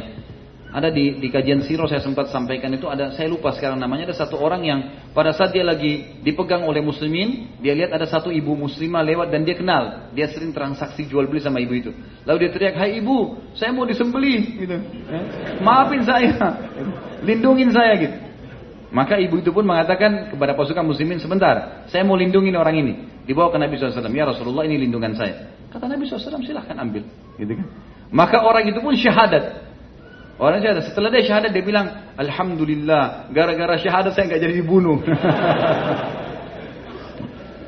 kisah pada saat itu tentunya. Yang jelas ada beberapa orang yang ada kisah-kisah unik. Kalau antum ikutin di, di sirah itu ada kisah tentang perang Bani Quraidah. Panjang lebar ceritanya. Karena ini masih ada pelajaran-pelajaran yang kita eh, bahas nanti, jadi saya tidak bisa bahas semua. Ringkas cerita, dikumpullah 700 orang itu, kemudian dibawa 10-10 orang lalu dibunuh gitu kan? Hukuman terhadap pengkhianatan. Mungkin orang teman-teman sekalian kalau dengar sepintas kisah ini, wah muslimin juga membantai, gitu kan? Kasusnya ini bukan masalah membantai teman-teman sekalian. Kasusnya kalau Quraidah malam itu, hari itu membuka bentengnya, satu Madinah habis. Dan perlu kita garis bawahi, muslimin waktu itu pusat, pusatnya di Madinah. Artinya kalau habis semua, habis semua ini. Pengkhianatan mereka bukan pengkhianatan yang biasa. Itu yang pertama. Yang kedua, pada saat lagi mau diajak negosiasi oleh Sa'ad bin Mu'ad dan Sa'ad bin Ubadah, mereka malah sengaja menancapkan kesepakatan yang disobek, ditempelin pakai pisau di temboknya. Ya, kemudian mereka menantang Sa'ad bin Mu'ad dan Sa'ad bin Ubadah. Lebih-lebih lagi yang mereka tantang Sa'ad bin Mu'ad. Yang akhirnya mereka tidak sadar, mereka mengatakan kami mau berhukum dengan Sa'ad. Akhirnya Sa'ad ambil keputusan itu. Gitu kan. Dan ada yang unik teman-teman. Waktu mereka mau dibunuh, proses pembunuhan sebenarnya Nabi SAW membuka peluang. Siapa yang mau Islam silahkan. Atau yang mau mengalah silahkan. Nah, dia mengalah dan berarti kata, ya sudahlah saya minta maaf, saya begini, saya begini, berikan saya keamanan. Nabi SAW maafkan. Ada beberapa orang yang Nabi SAW maafkan. Tapi yang yang memang membangkang, nggak mau. Mereka anggap mereka mati syahid. Orang-orang Yahudi ini anggap kalau dibunuh oleh muslimin mati syahid masuk surga, gitu kan.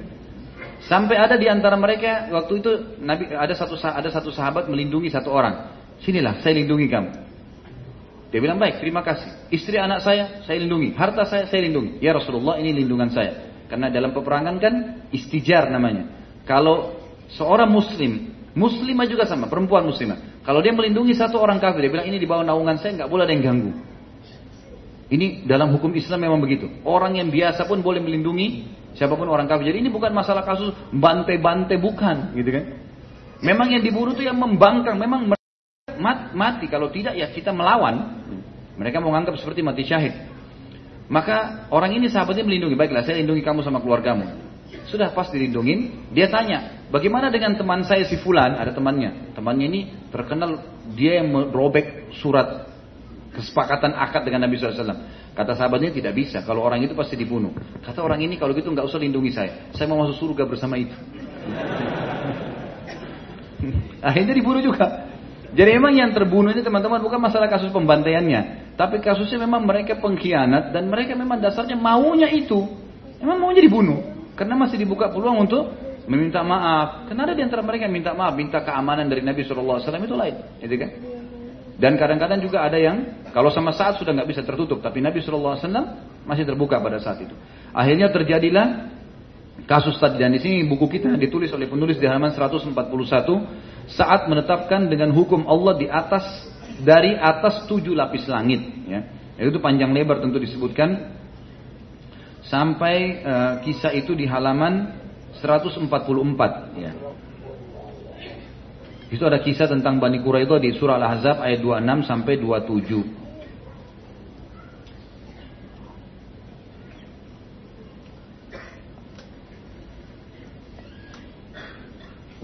Baik. Selanjutnya teman-teman sekalian adalah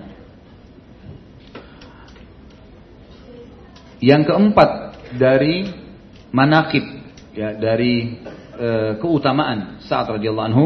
Setelah tadi yang pertama hadis Nabi SAW bahwasanya arsnya Allah goncang dan seterusnya. Kemudian perkataan yang mulia di perang Badar sehingga terjadi peperangan Badar mendukung. Kemudian yang ketiga tadi adalah kejadian Gatafan dan juga kejadian Quraidah ini sebenarnya kita bisa jadikan poin-poin sendiri ya tapi saya masukkan masukkan saja. Kemudian poin yang keempat adalah bagaimana kemuliaan diri dan eh, apa namanya yang sifatnya abadi dan kemuliaan yang dikenang oleh kaum muslimin pada saat mati karena bergeraknya arsh Allah.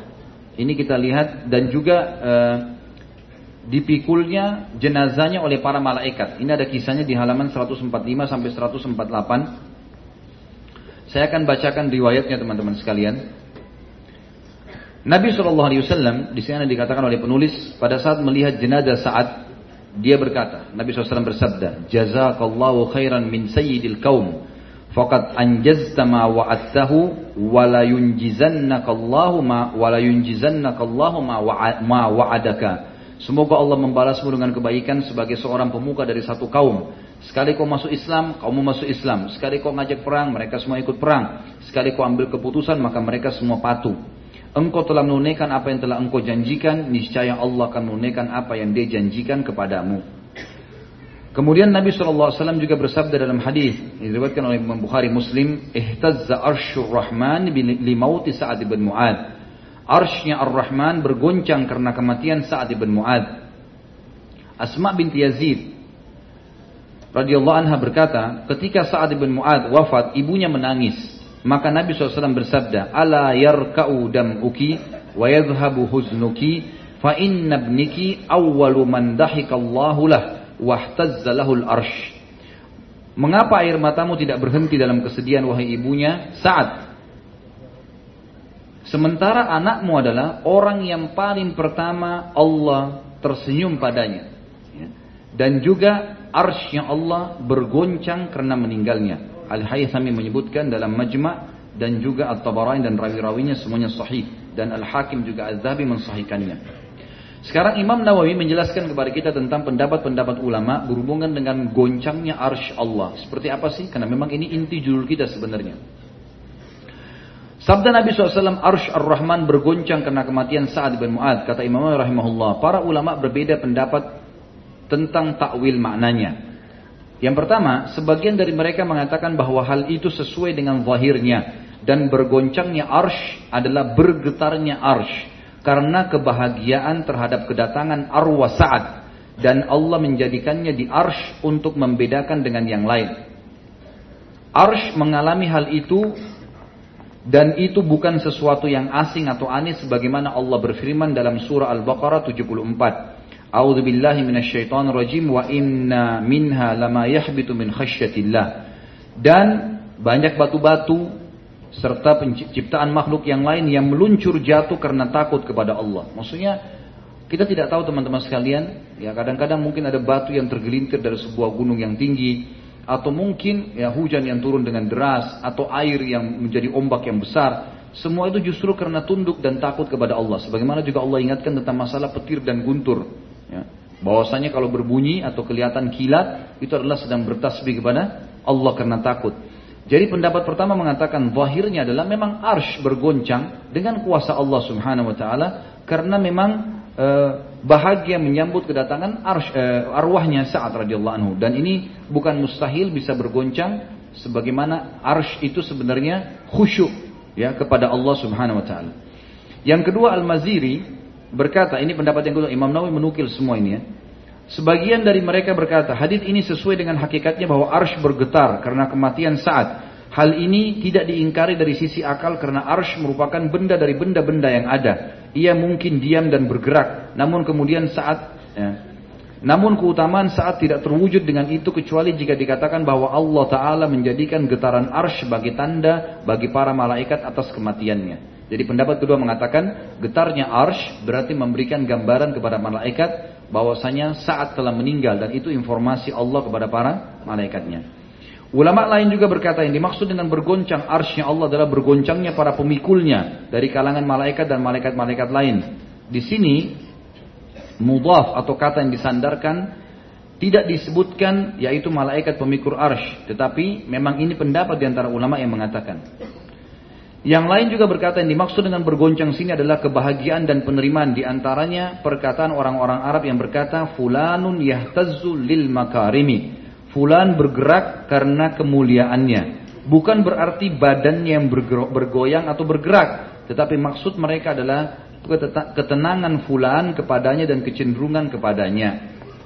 Dan ini pendapat-pendapat ulama. Al-Harbi juga berkata, ini adalah bahasa kinaya atau kiasan yang mengungkapkan luar biasanya kematian saat. Orang-orang Arab biasa menisbatkan sesuatu yang besar kepada sesuatu yang paling besar. Sehingga mereka berkata, bumi menjadi gelap ketika kematian fulan. Dan kiamatnya sudah tiba. Maksudnya orang-orang Arab biasa berbicara begitu. Kalau ada orang punya kedudukan yang besar, maka mereka mengatakan, bumi jadi gelap dengan matinya orang ini. Atau seakan-akan kiamat sudah terjadi.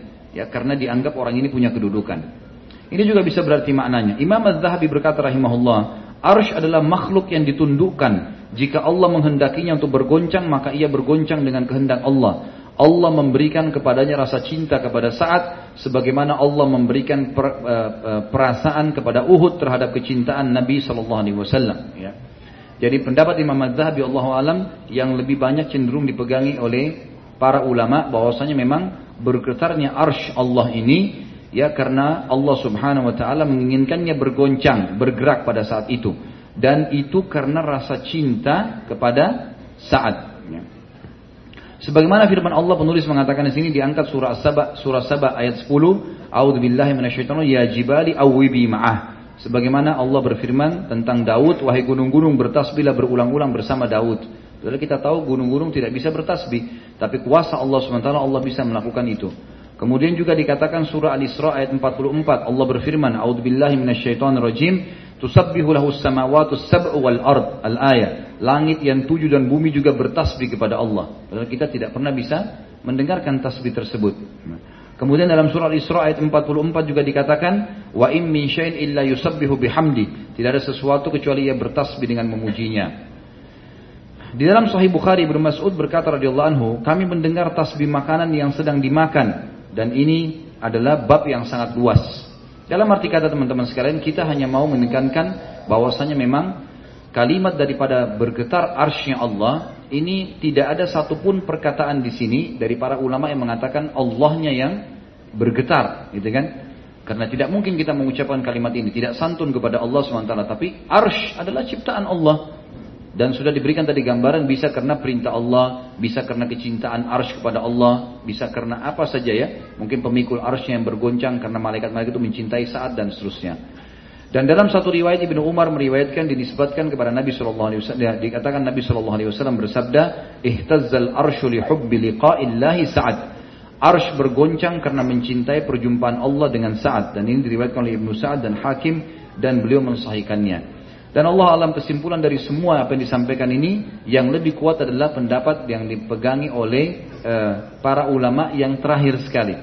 Bahwasanya dikatakan arsnya Allah bergoncang karena mencintai karena Allah mencintai menjumpai saat radhiyallahu anhu. Baik, ini adalah kejadian manakib. Kemudian juga manakib yang lain yang kelima adalah masalah hadirnya malaikat pada saat dia meninggal untuk mengurus jenazahnya dan memikul uh, memikul jenazahnya. Disebutkan dari Mahmud bin Labib radhiyallahu anhu beliau berkata, ketika tulang lengan saat terkena anak panah, lalu dia sakit karenanya, tadi lengan kanannya.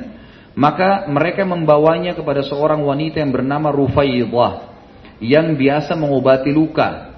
Jika Nabi SAW melewati saat beliau menyapanya mengatakan bagaimana keadaanmu sore ini, bagaimana keadaanmu pagi ini, maka saat menjawab sampai tiba suatu uh, menjawabnya, Sampai tiba satu malam di mana kaum di mana kaumnya memindahkannya dan sakitnya semakin parah, maka kaum saat pun membawanya ke Bani Abdul Ash'al di perkampungan mereka. Rasulullah SAW datang menjenguk saat lalu dikatakan kepada beliau, kaumnya telah membawanya pulang. Maksudnya Nabi kunjungi dia di masjid, di kemah dekat masjid, tapi ternyata sudah nggak ada, dibawa pulang ke kaumnya. Lalu Nabi SAW berangkat dan kami mengikuti beliau, kata Mahmud ibn Labib, beliau pun berjalan dengan cepat sampai tali sendal kami terputus karena cepatnya Nabi SAW berjalan. Jadi pada saat sudah diangkat dari kemahnya di dekat masjid, dibawa ke rumahnya di perkampungannya, Nabi SAW segera mengejar ke sana. Ada alasannya kenapa dikejar nih.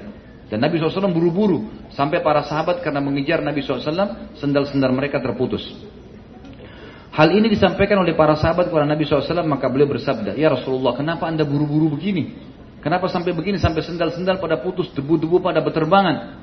Maka kata Nabi SAW, Inni akhafu an tasbiqana ilaihi malaikatu fatagsiluhu kama gasalat handada.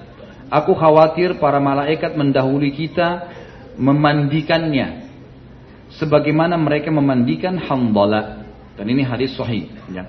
Ini menandakan teman-teman sekalian, pada saat itu Nabi SAW sudah tahu kalau saat begitu tiba di sukunya sudah meninggal dunia. Sudah meninggal dunia. Dan Nabi SAW buru-buru kenapa? Karena beliau ingin memandikan jenazahnya saat ibn Mu'ad. Dan beliau berkata, saya khawatir jangan sampai kalau kita telat tiba di sana malah malaikat yang mengurus jenazahnya. Di dalam sabda Nabi SAW yang lain dikatakan bahwasanya kami bertanya kata para sahabat kami bertanya wahai Rasulullah kami tidak membawa seorang mayit yang paling ringan dibandingkan dia si saat ini. Maka kata Nabi SAW, Ma yamna'uhu an yakhiffa wa qad habata minal malaikati kada wa kada, lam yahbitu qattun qabla yaumihim qad hamaluhu ma'akum. Bagaimana tidak ringan jenazahnya? Jadi waktu sahabat angkat itu kayak ringan sekali.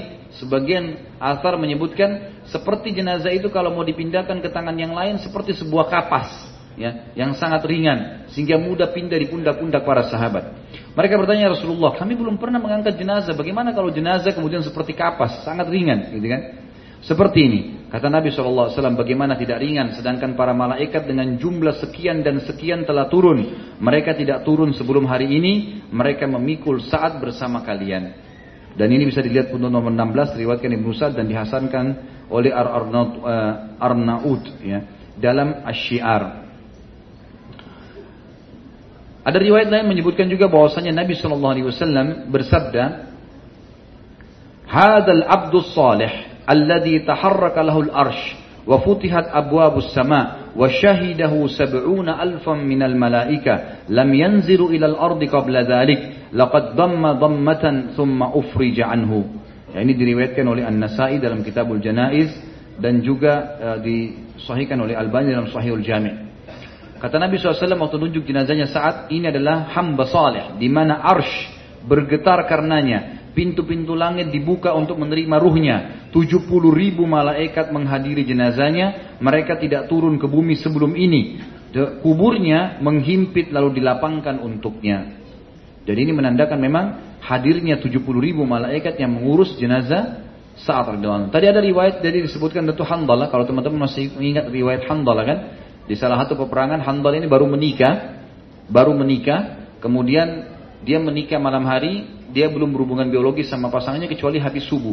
Habis sholat subuh di masjid bersama Nabi SAW, kemudian dia pun e, kembali dan menggauli istrinya, ya layaknya suami istri. Baru selesai berhubungan, dia belum sempat mandi junub, tiba-tiba ada kubandan perang, jihad. Maka Hamdalah pun ikut belum sempat mandi junub. Gitu kan. Pada saat dia masuk di medan perang, dia terbunuh oleh musuh. Lalu Nabi SAW pada saat melihat jenazah Hamdalah lalu sempat mengalihkan wajah beliau. Lalu para sahabat mengatakan, kenapa ya Rasulullah? Kata Nabi SAW, saya melihat malaikat memandikannya. Dari riwayat lain mengatakan, saya melihat istrinya dari bidadari menjemputnya. Jadi dia karena belum dimandikan, maka dimandikan oleh malaikat. Ini sebuah kemuliaan tentunya. Jadi teman-teman sekalian memang sahabat ini orang yang sangat luar biasa yang harus dicontohi. Nanti kita ambil dalam masalah durus wal ibar, pelajaran-pelajaran kita. Baik saat juga radhiyallahu anhu ya sempat ada riwayat-riwayat tentang beliau masalah himpitnya kuburan. Jadi ternyata memang kuburan itu semua kuburan kita teman-teman akan bergerak dindingnya. Entah bagaimana, tapi itu riwayat-riwayat sahih menjelaskan. Di antaranya tentu ada hadis yang diriwayatkan Imam Ahmad, Hakim dan disahihkan oleh mereka. Dan Imam Az-Zahabi juga mensahihkan hadis-hadis ini bahwasanya semua hamba akan dihimpit oleh kuburannya. Tapi orang beriman kuburannya tidak akan sampai merusak tubuhnya tapi akan Eh, terlepas sebagaimana Sa'ad radhiyallahu anhu gitu kan. Tapi orang-orang kafir terbalik dalam riwayat Bukhari dikatakan dinding kuburannya akan menghimpit sampai tulang rusuk mereka seperti ini. Lalu kemudian diutuhkan kembali begitu terus sampai hari kiamat. Disebutkan tentang Sa'ad radhiyallahu anhu dan beliau adalah pimpinan kita, ya, salah satu pimpinan sahabat ridwanullah alaihim yang mulia. Kata Nabi wasallam, "Laqad tadayaqa 'ala hadzal 'abdi salih qabruhu hatta farrajahu Allah an." Sesungguhnya kuburnya hamba saleh ini waktu saat sudah dikuburkan menyempit hingga Allah melapangkannya untuknya. Artinya memang kuburan saat saja terhimpit seperti itu apalagi kuburan kita. Tapi tidak sampai merusak jasad orang-orang beriman. Ini yang dimaksud dengan kalimat tadi. Imam Az-Zabi coba menukil kepada kita tentang masalah sempitnya kuburan saat di sini bukan bukan termasuk azab kubur. Sama sekali bukan. Tapi ia adalah sesuatu yang dirasakan oleh seorang mukmin sebagaimana dia merasakan sakitnya kehilangan anak dan kawan karab, eh, akrabnya di dunia sebagaimana dia merasakan rasa sakit dari penyakitnya, rasa sakit ketika ruhnya keluar dari jasadnya, rasa sakit ketika dia diuji dan ditanya dalam kuburan, rasa sakit karena tangisan keluarganya atasnya, rasa sakit pada saat dia bangkit dari kuburnya, rasa sakit pada saat dia keluar berdiri menyaksikan ketakutan di padang mahsyar, rasa sakit ketika melewati api neraka dan sepertinya. Maksudnya tidak harus sakit fisik, ya. Jadi di sini dimaksud himpitan adalah bukan azab kubur, tetapi sesuatu yang dirasakan oleh seorang mukmin yang alami sebagaimana dia rasakan banyak hal-hal dalam kehidupan dia. Semua ujian tersebut kata Imam Madzhabi mungkin didapatkan oleh seorang hamba dan ia bukan termasuk siksa kubur, bukan termasuk azab jahanam. Tapi untuk hamba yang saleh Allah akan bertindak lemah lembut kepadanya dalam sebagian dari itu dan semua atau semuanya. Tidak ada istirahat bagi orang mukmin sebelum dia berjumpa dengan Robnya. Tentu di sini ditulis banyak sekali ayat-ayat Al-Quran yang dijadikan istidlal oleh penulis di antaranya adalah masalah surah Al-Maryam ayat 39 A'udzu billahi minasyaitonir rajim wa anzirhum yaumal hasrah al-ayat dan berilah mereka peringatan tentang hari penyesalan. Maksudnya bukan berarti orang akan menyesal pada saat itu orang mukmin, tapi diingatkan hari penyesal loh di sana kalau kalian tidak beriman, kalau kalian kafir dan seterusnya, gitu kan. Ini bukan berarti sudah ada siksaan karena peringatan dari Allah sama dengan kasus tadi Eh, saat bukan berarti dikatakan kuburannya menghimpit berarti dia akan berarti siksaan kubur tidak. Tapi dia adalah sebuah peringatan bahwasanya semua orang akan dihimpit oleh kuburannya tapi orang mukmin tidak akan sampai rusak jasadnya. Surah Al-Mu'min juga ayat 18 eh, berbunyi A'udzubillahi minasyaitonirrajim. Wa anzirhum yaumal azifati idil qulubu ladal hanajir. Al-ayat Beri, berilah mereka peringatan hai Muhammad dengan hari yang dekat. Ketika itu hari menyesak, hati, hati menyesak sampai di kerongkongan. Apakah ini maknanya hatinya seseorang naik sampai ke kerongkongannya? Jawabannya tidak. Tetapi yang dimaksud adalah peringatan tentang susahnya pada hari itu sampai seakan-akan hati seseorang mendesak sampai ke kerongkongannya. Tentu di sini ada peringatan-peringatan dari e, penulis di antaranya beliau mengatakan mungkin anda mengira bahwa orang yang beruntung tidak akan mengalami ketakutan di dua alam dunia dan akhirat dan tidak mengalami kecemasan dan kekhawatiran maka itu tidak benar. Tapi orang mukmin bisa merasakan kecemasan dan kekhawatiran. Khawatir nanti jangan sampai dia disiksa sama Allah. Khawatir jangan sampai amalnya belum diterima. Itu adalah sesuatu yang positif. Makanya hadis sunnah wal jamaah sepakat kita menyembah Allah dalam keadaan antara khauf dan roja, antara takut, khawatir dengan azabnya Allah, khawatir amal-amalnya masih kurang pahalanya, dan juga roja berharap rahmatnya Allah subhanahu wa ta'ala. Sebagai penutup dalam poin manakib ini teman-teman sekalian adalah bagaimana meninggalnya tokoh kita saat radhiyallahu anhu. Ada e, sebuah riwayat menjelaskan kepada kita atau dua buah riwayat. Yang pertama diriwayatkan oleh Imam Muslim dari Al Bara ibn Azib radhiyallahu anhu bahwasanya Rasulullah SAW pernah diberi hadiah sebuah jubah dari sutra. Maka para sahabat merabahnya dan sangat lembut karena eh, sutra yang sangat mahal, gitu kan. Walaupun Nabi SAW tidak memakai itu karena sutra tidak boleh dipakai bagi laki-laki. Tapi para sahabat kagum melihat karena hadiah itu sangat mewah ditaruh di sebuah tempat yang mewah. Mereka kagum pada kelembutannya. Maka Nabi SAW bersabda, "Atajabuna min lini hadhihi lamanadilu Sa'd bin Mu'adz fil jannati khairum minha wa alyan. Apakah kalian kagum dengan kelembutan sutra ini? Sapu tangannya Sa'ad bin Mu'adz di surga lebih baik dan lebih lembut daripada ini. Padahal Sa'ad bin Mu'adz sudah lama meninggal. Ini kejadian sudah lama beberapa tahun kemudian barulah Nabi Shallallahu Alaihi Wasallam mendapatkan hadiah sutra.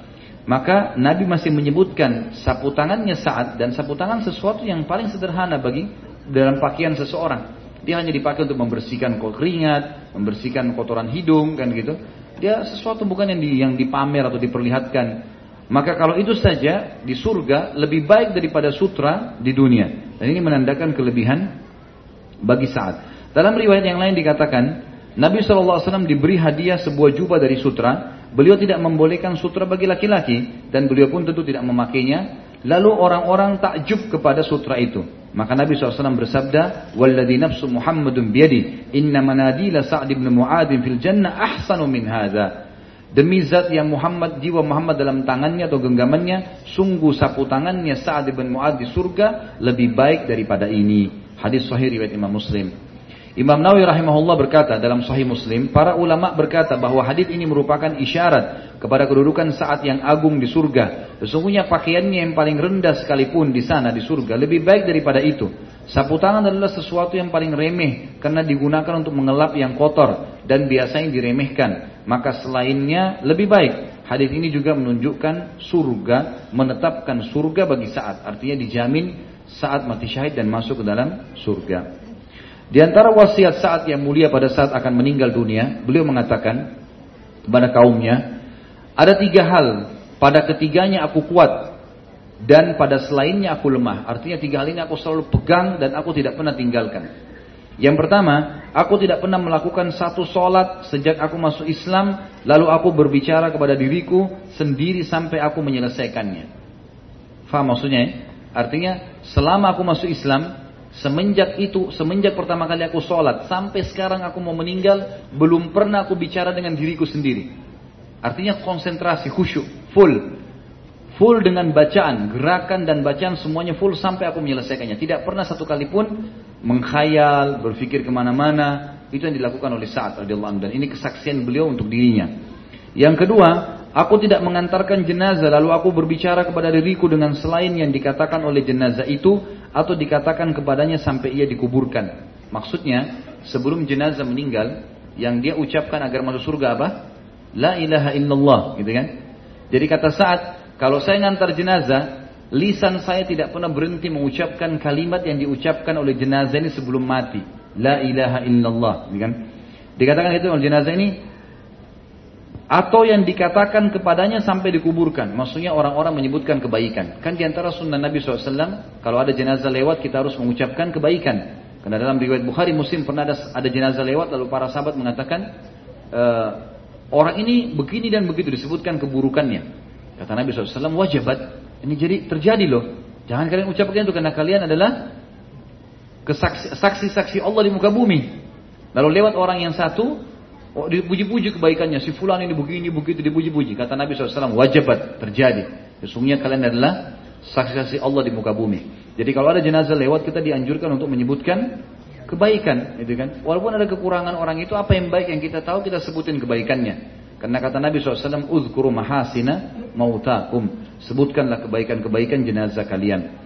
Maka saat memiliki satu kata kunci, selain kalau sholat selalu konsentrasi, dari takbir, lisannya, gerakannya, semua ucapan dan gerakannya semua sempurna. Gak ada satu kali pun mengkhayal sampai dia menyelesaikannya. Tidak pernah berbicara dengan dirinya sendiri, gak pernah bisa digoda oleh syaitan. Yang kedua kalau ngantar jenazah gak pernah ngomong sama siapa pun. Selalu mengucapkan, mengulangi kalimat la ilaha illallah itu sendiri buat dirinya. Atau mengucapkan pujian buat si jenazah. Yang ketiga, Dengar Rasulullah SAW bersabda kecuali aku mengetahui bahwasanya itu benar dan aku jadikan itu sebagai prinsip hidupku. Kata Ibnu Musayyab rahimahullah, salah satu ulama tabi'in, aku tidak mengira sifat-sifat ini terkumpul pada orang kecuali para nabi. Hanya saja Allah Subhanahu wa taala memuliakan saat dengan kalimat-kalimat seperti ini. Baik. Sekarang teman-teman sekalian kita tutup pertemuan kita dengan pelajaran-pelajaran yang kita ambil dari kehidupan saat. Yang pertama, adanya kemuliaan Islam dan dai menjadi dai. Kenapa kita bahas ini teman-teman sekalian? Karena kita lihat saat yang sangat mulia ini masuk Islam di tangan siapa tadi? Mus'ab ibn Umair. Siapa ini? Dainya Nabi Shallallahu Alaihi Wasallam. Saya pernah sebutkan di kisah Mus'ab ibn Umair pada beberapa pertemuan yang lalu teman-teman sekalian. Kalau saat Ibn Mu'ad yang sampai arsnya Allah goncang, sampai malaikat hadir di hidupannya, di kematiannya, 70 ribu gitu kan. Itu masuk Islam di tangannya Mus'ab. Berarti Mus'ab panen pahalanya nggak? Panen pahalanya.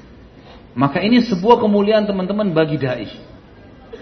Dan Islam itu sendiri adalah kebenaran sehingga tidak perlu ragu sama sekali untuk menyebarkannya. Dan tugas seorang da'i adalah memahami ilmu yang benar sesuai wahyu Al-Quran dan Sunnah dan menyampaikannya dengan keikhlasan. Selebihnya adalah haknya Allah Subhanahu wa taala. Sebagaimana perilaku Sa'ad, eh, Mus'ab bin Umair yang mengatakan kepada Sa'ad bin Mu'ad, "Hai hai, hai Sa'ad, duduklah, dengarkanlah. Kalau baik, kamu ambil, cuma sekedar informasi. Kalau buruk, kamu boleh meninggalkan atau kami meninggalkan tempat ini." Dan ini sebuah retorika dakwah yang sangat bijaksana. Kemudian yang kedua teman-teman, dalam berdakwah kita juga harus menyentuh semua lini. Berdakwah kepada orang awam, masyarakat biasa, tokoh-tokoh masyarakat, pedagang, siapa saja. Jangan dakwanya eksklusif, hanya hanya untuk orang tertentu. Ini pengajian ini nggak boleh orang lain hadir, cuma ini si fulan, si fulan, nggak bisa. Atau yang sudah terlanjur ikut pengajian lama, ini yang sudah ikut pengajian sahabat dari bulan-bulan lalu yang boleh hadir, yang lain nggak boleh ya. Nggak bisa, nggak ada eksklusif. Buka silakan untuk siapa saja mau datang, gitu kan. Sebarkan itu, karena memang Dakwah itu penting untuk siapa saja dan memang untuk siapa saja tanpa melihat kedudukan harta mereka, ke, eh, ke, keadaan fisik ya dan juga eh, apa namanya? kedudukan secara pribadi di mata seorang dai. Artinya jangan hanya karena kerabatnya atau orang yang dihormati saja. Yang ketiga, pentingnya menyebarkan dakwah dan kebenaran dan tidak boleh ditunda. Seperti kasus Sa'ad bin Mu'adz tadi radhiyallahu anhu. Begitu masuk Islam, pada saat sudah syahadat, langsung dia pulang ke kaumnya, langsung ajak syahadat. Nggak pakai ditunda lagi, gitu kan?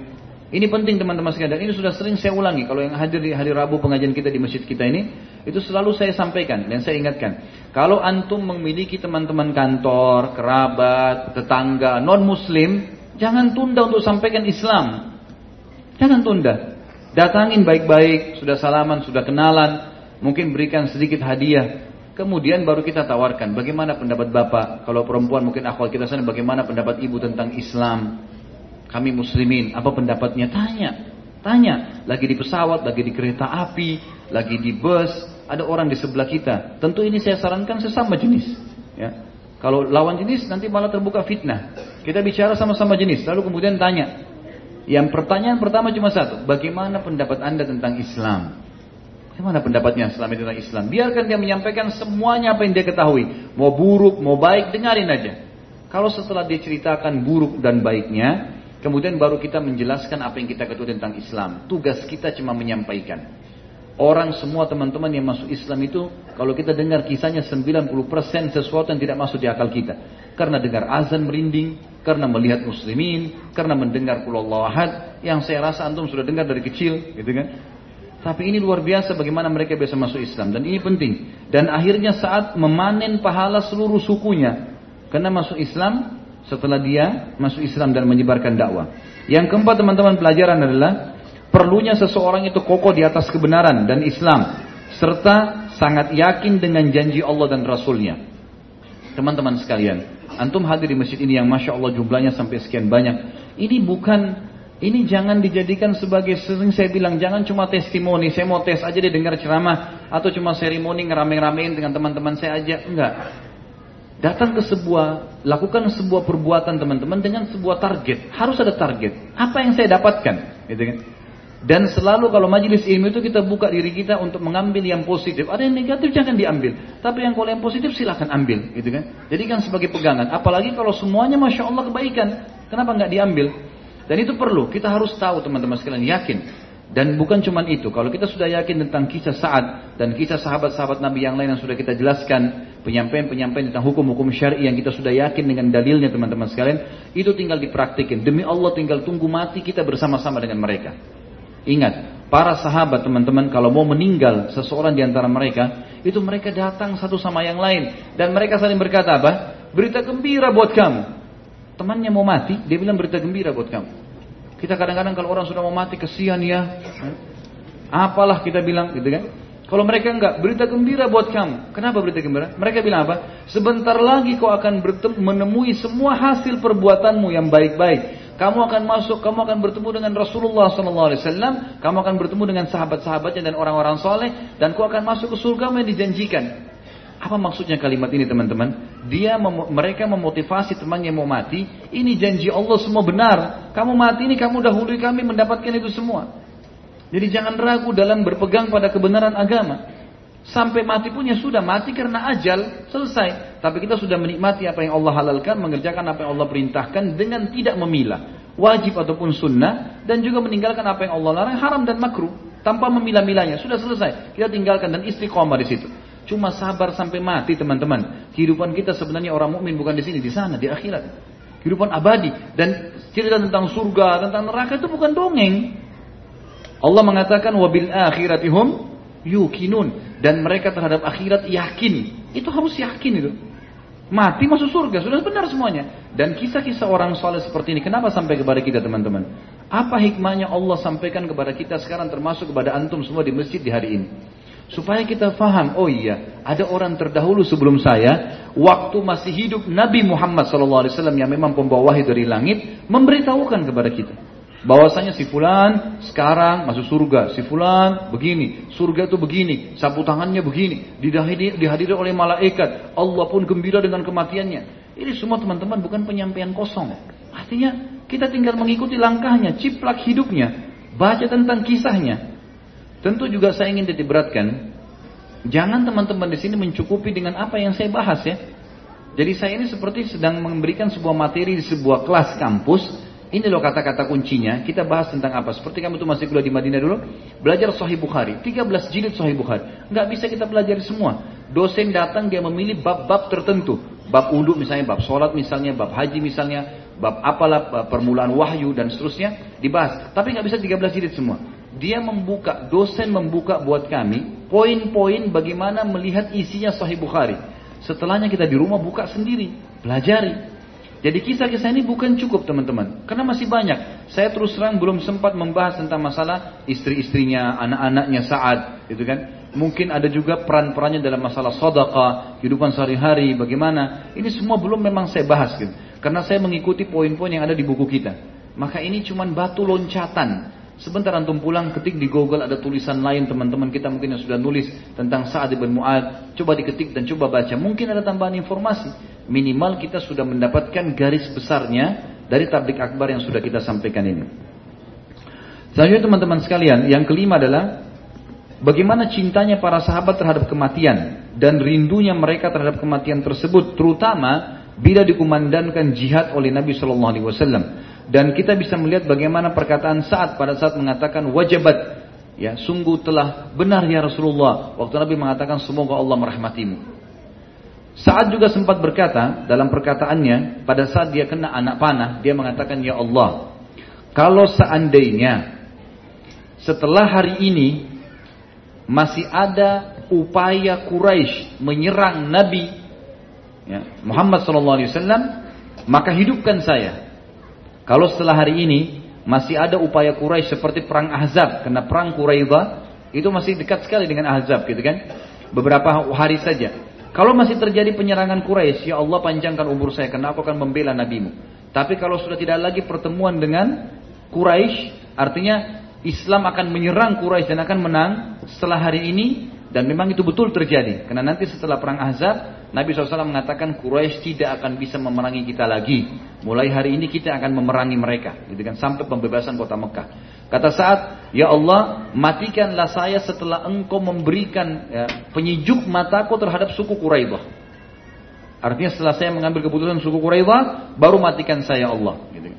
Maka Allah Subhanahu pun menerima perkataan atau permintaan saat. Tapi bagaimana mereka menghadapi kematian dengan sangat tenang ya. Pada saat saya menjelaskan Abu Bakar, Umar, Uthman, Ali, Tolha, Zubair dan sahabat-sahabat Nabi yang lain yang teman-teman bisa ikuti di YouTube, saya menceritakan bagaimana akhir hidup mereka, selalu cerita matinya. Seperti Abu Bakar waktu mau meninggal, beliau tinggal menulis wasiat, menyuruh Uthman, hai Uthman, tulislah, gitu kan. Sampai akhirnya namanya Umar yang ditulis. Lalu Abu Bakar dengan sangat gembira pada saat itu, sudahlah, saya sudah memiliki yang terbaik buat umat ini, lalu kemudian beliau meninggal dengan sangat tenang. Abu Bakar suruh masuk surga. Umar juga begitu pada saat mau meninggal. Beliau waktu mau meninggal, beliau mengatakan, mintalah izin kepada Aisyah, Ummul Mukminin supaya saya bisa dikubur bersama Nabi SAW dan Abu Bakar. Kalau diizinkan, Alhamdulillah. Kalau tidak, kalau saya mati hari ini, kuburkan saya di kuburannya muslimin. Lalu kemudian beliau meninggal juga pada hari itu. Dan kematiannya begitu saja orang beriman. Sudah yakin dengan apa yang Allah janjikan, nggak ada keraguan, nggak ada ketakutan, gitu kan? Karena sudah pasti semua, nggak boleh ada keraguan dalam masalah ini teman-teman sekalian. Membedakan tingkat keimanan seorang mukmin di keyakinannya. Makanya Abdullah bin Mas'ud berkata, kami nggak bisa menyaingi, eh, kami berbuat ibadah yang dibuat oleh Abu Bakar. Sholat, kami sholat. Puasa, kami puasa. Jihad, kami jihad. Semuanya kami kerjakan. Tapi kami tidak bisa menyaingi Abu Bakar di keyakinannya. Gak bisa sama sekali. Luar biasa keyakinannya. Allah Rasulnya mengatakan A, A, B, B, janji pasti. Jadi jalan di muka bumi ini teman-teman kalau keyakinan kita ada janji Allah yang benar di akhirat sana. Apa saja kita akan tempuh yang penting kebenaran. Sampai kita mati pun iya. Kan gitu. Itu yang membuat mereka semangat dalam menghadapi jihad, membela agama. Kan ada urusannya. Kalau ajal saya mati mau diranjang atau mau di medan perang tetap akan mati. Gitu kan. Maka tinggal isi dengan hal-hal apa yang Allah ridhoi dan kita akan panen di sana. Ini semua janji pasti. Nggak boleh ada keraguan dalam masalah itu. Kemudian juga dikatakan bagaimana kemuliaan seorang muslim dalam mengambil sebuah keputusan dan tidak boleh dia merendah seperti kasus saat radhiyallahu waktu mengusir suku Gatafan ya, yang tadi coba ya, menegosiasi dengan Nabi SAW meminta seluruh hasil Madinah. Kemudian juga bagaimana dengan keputusan suku Quraidah. Yang ketujuh, bagaimana Sa'ad radhiyallahu anhu karena selalu saja bersesuai dengan apa yang Allah dan Rasulnya ridhoi, maka sampai menghasilkan arsnya Allah bergoncang. Yang kedelapan, adanya perawat wanita dalam Islam. Ini sedikit saya sisipkan karena tadi kita sebutkan waktu saat sempat luka dan keluar darah dirawat oleh seorang wanita bernama Rufaidah dan dia adalah seorang perawat yang sering kali diajak oleh Nabi SAW dalam peperangan. Karena ada beberapa nama-nama wanita memang yang menjadi perawat dan ulama juga menjadikan ini sebagai salah satu dalil bolehnya kalau orang perawatan, pengobatan maksud saya, pengobatan oleh lawan jenis gitu kan. Karena memang ini dalam pengobatan. Ini sesuatu yang harus darurat. Kecuali kita masih mendapatkan sesama jenis yang ada, alhamdulillah. Tapi kalau tidak, maka hukum syar'inya boleh. Dan itu bisa disebut, bisa dibaca tadi di halaman 149.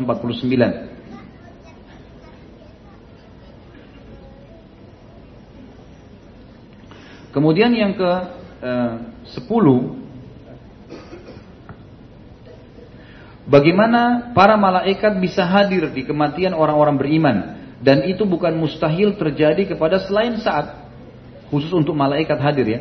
Mungkin bisa karena kita tahu misalnya ada firman Allah Subhanahu wa taala yang menyebutkan tentang orang-orang mukmin kalau meninggal seperti auzubillahi minasyaitonir tatanazzalu alaihimul malaikatu Allah khaufun alaikum walahum Allah khaufun alaihim walahum yahzanun. Pada saat orang-orang mukmin meninggal maka akan turun malaikat-malaikat kepada mereka dan berkata janganlah kalian sedih dan jangan kalian susah, gitu kan?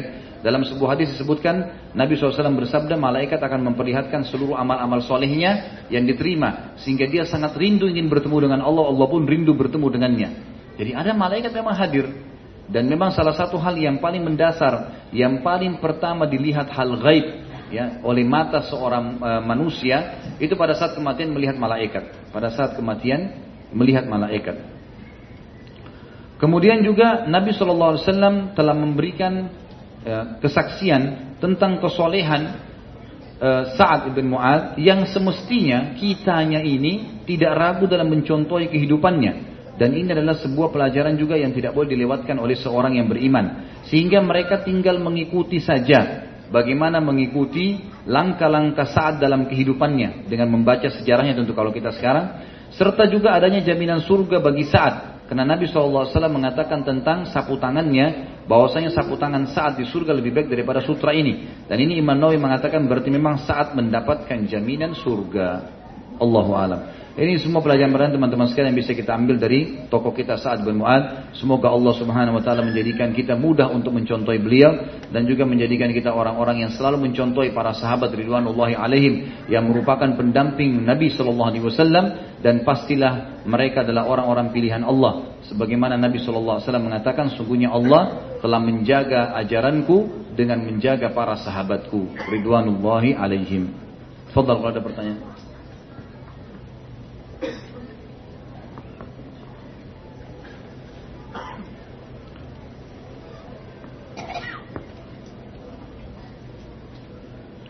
Waalaikumsalam warahmatullahi wabarakatuh. Saya mau bertanya tentang sahabiat. Adakah sahabat yang bernama Khawla binti Azur? Wanita berjubah hitam yang ikut berperang bersama Rasulullah SAW. Dan Nila binti Al-Farafisa. Istri Uthman bin Affan yang berani membela Uthman dengan pedang dari kaum kafir. Saya sangat penasaran karena sepanjang saya mengikuti tausiah, sirah nabawiyah dan sirah sahabat, tidak pernah mendengar nama ini. Tapi nama ini saya dengar dari teman saya. Saya tidak pernah tahu, maaf. Tentang ini saya tidak pernah tahu. Kalau disebutkan masalah ciri jubahnya atau memang membela Uthman bin Affan ini saya tidak tahu. Insya Allah mudah-mudahan ya saya coba cek nanti. Kemudian saya akan kasih jawaban kalau tidak ada halangan di kisah uh, sahabat yang uh, eh, ke-17 nanti insya Allah atau ke-18. Sejauh mana kedekatan Sa'ad radhiyallahu anhu dengan Rasulullah SAW? Bagaimana kisah perkenalan dan persahabatan Sa'ad dengan Rasulullah SAW? Tadi sudah kita singgung ya. Secara umum ulama mengatakan Sa'ad tentu sangat dekat dengan Nabi SAW dan juga dia selalu menghadiri majelis ilmunya, selalu menghadiri peperangannya dan saat termasuk menghadiri semua peperangan Nabi SAW termasuk eh, yang terakhir adalah Quraidah. Yang terakhir adalah Quraidah. Dan itu tandanya beliau adalah seorang sahabat. Kalau apakah ada perilaku khusus ini tidak pernah ada penyebutan Allah alam. Saya tidak tahu kalau ada penyebutan khusus. Jika segitu hebatnya arsh bergoncang karena meninggalnya saat, bagaimana ketika Rasulullah SAW meninggal? Tidak ada penyampaian kepada kita. Tentu kita tercukupkan dengan dalil, ikhwat dan akhwat sekalian. Ya. Kalau saat saja begitu, apalagi Rasulullah SAW. Ya. Itu sudah sulit untuk digambarkan. Tapi Nabi SAW tidak pernah menyampaikan kepada kita, kalau saya meninggal nanti arsnya Allah akan goncang. Karena penyampaian bahwasanya arsnya Allah goncang itu penyampaian dari Jibril alaihissalam. Dalam sebuah riwayat yang sahih, pada saat saat sudah dibawa pulang oleh kaumnya pulang ke sukunya, maka Jibril pun datang kepada Nabi SAW dan mengatakan, Hai Muhammad, sungguhnya saat telah meninggal, saat telah wafat dan arsnya Allah bergoncang untuknya serta dihadiri oleh para malaikat. Penyampaian dari Jibril alaihissalam. Tentu saja kita tidak memungkiri kalau Nabi SAW lebih mulia, gitu kan? Lebih mulia. Dan kita sedang berbicara orang yang dibawa Nabi SAW. Kita bicara tentang sahabat, mereka dibawa para nabi tentunya. Saya pernah jelaskan di awal bahasan kita tentang para sahabat, kita sedang membahas tokoh-tokoh sahabat dan mereka dibawa para nabi-nabi. Dan saya harap teman-teman doakan insya Allah mudah-mudahan saya mampu Allah SWT mudahkan saya akan membahas 25 nabi dan rasul sebagai pelengkap bahasan kita insya Allah. Jadi nanti kita akan bahas 25 nabi dan rasul dari Nabi Adam sampai Muhammad alaihissalam. Kita akan bahas panjang lebar juga seperti kita bahas para sahabat ini dengan tablik akbar tentunya. Jadi insya Allah akan melengkapi. Nanti setelah selesai buku tentang sahabat ini, empat jilid kita akan masuk ke kisah sahabiat nanti. Apakah ada riwayat yang menyebutkan tentang ciri-ciri fisik dari sahabat Sa'ad bin Mu'ad? Iya ada. Saya tadi betul tidak menyampaikan itu. Jadi Sa'ad bin Mu'ad terkenal orangnya tinggi besar, berwarna putih, dan berpostur tubuh kekar. Memang sangat kekar. Sampai kata Aisyah anha, saya pernah berjalan dan saya mendengarkan suara telapak kaki yang sangat kuat, gitu kan, kokoh di belakang saya. Ternyata saya balik, saya menemukan dia adalah Sa'ad bin Mu'ad. Pada saat perang Ahzab, dia lagi jalan, dan pada saat itulah Aisyah mengatakan saya melihat di sisi kanannya ada yang ya terbuka. Maka pada saat itu pun e, anak panah kena ya. Saya takut nanti anak panah kena ke tangan beliau radhiyallahu anhu. Sudah? Baik. Maaf teman-teman sekalian karena pertanyaan yang lain di luar tema, mungkin kita tidak fokus untuk menjawab di luar tema tentunya. Kita masih fokus ke tema dan bagi teman-teman yang berminat untuk bertanya dan mengikuti lebih lanjut bisa hadiri hari Rabu e, ceramah kita insya Allah di masjid ini antara maghrib isya kita bahas dosa-dosa besar Al-Kabair dan juga kita lanjutkan sampai setengah sembilan malam atau sampai jam sembilan malam tanya jawab gitu kan. Yang juga memang kita fokus sesuai dengan tema teman-teman sekalian ya. Karena ini adalah tema-tema yang harusnya fokus manfaat yang sudah diambil. Kalau sudah tidak ada pertanyaan alhamdulillah itu sangat baik. Baik sebelum penutup doa kita mengingatkan kembali teman-teman besok insya Allah hari Ahad tanggal 11 September bertepatan dengan tanggal 9 Zulhijjah di mana terkenal dikenal dengan hari Arafah. Dan ini sunnahnya kita berpuasa. Kata Nabi Shallallahu Alaihi Wasallam waktu ditanya tentang puasa Arafah, beliau mengatakan saya ya eh, dosa eh, puasa hari Arafah sehari bisa mengampuni dosa-dosa setahun yang lalu dan setahun yang akan datang. Jadi satu hari puasa teman-teman bisa membersihkan 730 hari dosa. Ini jangan disia-siakan. Dan ini besok, mumpung kita masih hidup, maka puasalah teman-teman sekalian. Diniatkan puasa hari Arafah di dalam hati kita. Dan juga lusa di hari Senin Idul Adha berkurbanlah teman-teman dan jangan ketinggalan sholat subuhnya. Sholat tentu subuh kita nggak bertinggalan setiap hari tapi ini di Idul Adha ada perintah secara khusus. Sholat subuhnya sholat idnya dan berkurbannya. Tiga hal itu. Diambil dari surah Al-Kautsar ayat 2 A'udzubillahi minasyaitonirrajim fasalli rabbika wanhar. Sholatlah hai Muhammad kata sebagian ulama tafsir subuhnya Idul Adha, Idul Adhanya dan nahar adalah berkurbanlah setelahnya. Jadi sholat Idul Adha jangan ketinggalan dan dalam riwayat Bukhari dikatakan Nabi SAW kalau tiba Id ya itu selalu menyuruh seluruh masyarakat Madinah untuk hadir di lapangan, baik perempuan, laki-laki, orang tua, anak-anak, mereka semuanya hadir. Yang berhalangan tinggal mendengarkan khutbahnya dan dianjurkan untuk menghadiri khutbahnya. Kemudian juga berkurban teman-teman sekalian. Bagi yang punya kemampuan berkurbanlah. Kalaupun cuma satu ekor nggak masalah dan tidak akan berkurang harta seorang hamba karena bersodakah. Sodaka teman-teman sekalian. Ini kesempatan emas. Menyembeli sendiri dengan tangan juga sebuah fadilah. Belajar. Kalau belum pernah, maka belajar. Ya. Belajar menyembeli. Saya kadang-kadang kalau habis khutbah Idul Adha, sering kali sebelum saya meninggalkan tempat, saya akan menyembeli di depan para jemaah dan saya ajak teman-teman untuk menyembelihnya supaya belajar. Karena itu sunnah Nabi SAW. Dikatakan dalam sebuah riwayat sahih bahwasanya Nabi SAW menyembeli dua ekor domba yang bertanduk dan berbintik-bintik kulit putih dan berbintik hitam dan belum menyembeli sendiri dengan kedua tangannya yang mulia. Serta Nabi SAW meletakkan kedua kakinya di sebelah leher domba tersebut. Bagi yang punya kemampuan menyembelih lebih dari satu ekor sangat bagus. Nabi SAW dalam riwayat ini dua ekor domba. Riwayat lain dikatakan 65 ekor Nabi SAW menyembeli ya kemudian 15 ekor beliau sembelih sendiri dan 50 nya disambung oleh Ali bin Abi Thalib radhiyallahu anhu. Ya. jadi menyembelih. Kalau ada yang mau menyembelih dengan sapi juga itu bebas. Kalau mampu satu orang satu sapi lebih baik tapi kalau mau partisipasi maksimal tujuh orang, tapi bukan keharusan. Jadi di Indonesia kadang-kadang orang sudah mampu nih bayar sapi satu ekor sendiri, tapi dia cari enam orang lagi supaya dimasukin namanya secara paksa. Untuk apa membagi-bagi pahala kalau memang bisa didapatkan sendiri? Gitu kan? Jadi nggak usah seperti itu. Nah itu juga fadilah teman-teman. Kemudian di hari-hari tasyriknya eh, dari dari sekarang sebenarnya dari tanggal 1 Zulhijjah ya, tanggal 2 September kemarin sampai hari tasyrik tanggal 13 hari Kamis depan Sampai 13 Zulhijjah perbanyak bertakbir, bertasbih dan bertahmid ya. Terutama mengucapkan seperti diucapkan sering kali kalau kita dengarkan menjelang sholat id ya. Allahu Akbar, Allahu Akbar, La ilaha illallah, Allahu Akbar, Allahu Akbar, walillahil hamd gitu kan. Kita bertakbir. Riwayat lain juga saya sudah pernah sebutkan dalam buku ada beda buku di, di YouTube itu judulnya Wahai Muslim inilah hari-hari emasmu. Saya membedah buku 10 awal Zulhijjah dan bagaimana tata cara kurban.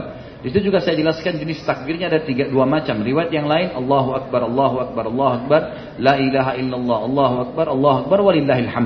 Ini Ibnu Abbas radhiyallahu anhu, Ibnu Umar radhiyallahu anhu dan juga Abu Hurairah radhiyallahu anhu kalau 10 awal Zulhijjah mereka di jalan, mereka di pasar, mereka selalu mengucapkan namanya takbir mutlak. Takbir yang tidak diikutkan, tidak diikat dengan waktu. Tapi 13 hari itu semua disunnahkan. Nabi SAW menyuruh kita untuk bertakbir, bertahmid. Tapi ini tidak secara berjamaah tentunya. Masing-masing orang melakukannya. Ada takbir muqayyad, terikat dengan waktu. Ini mulai dari besok hari Arafah, subuh, sampai terakhir hari tasyrik.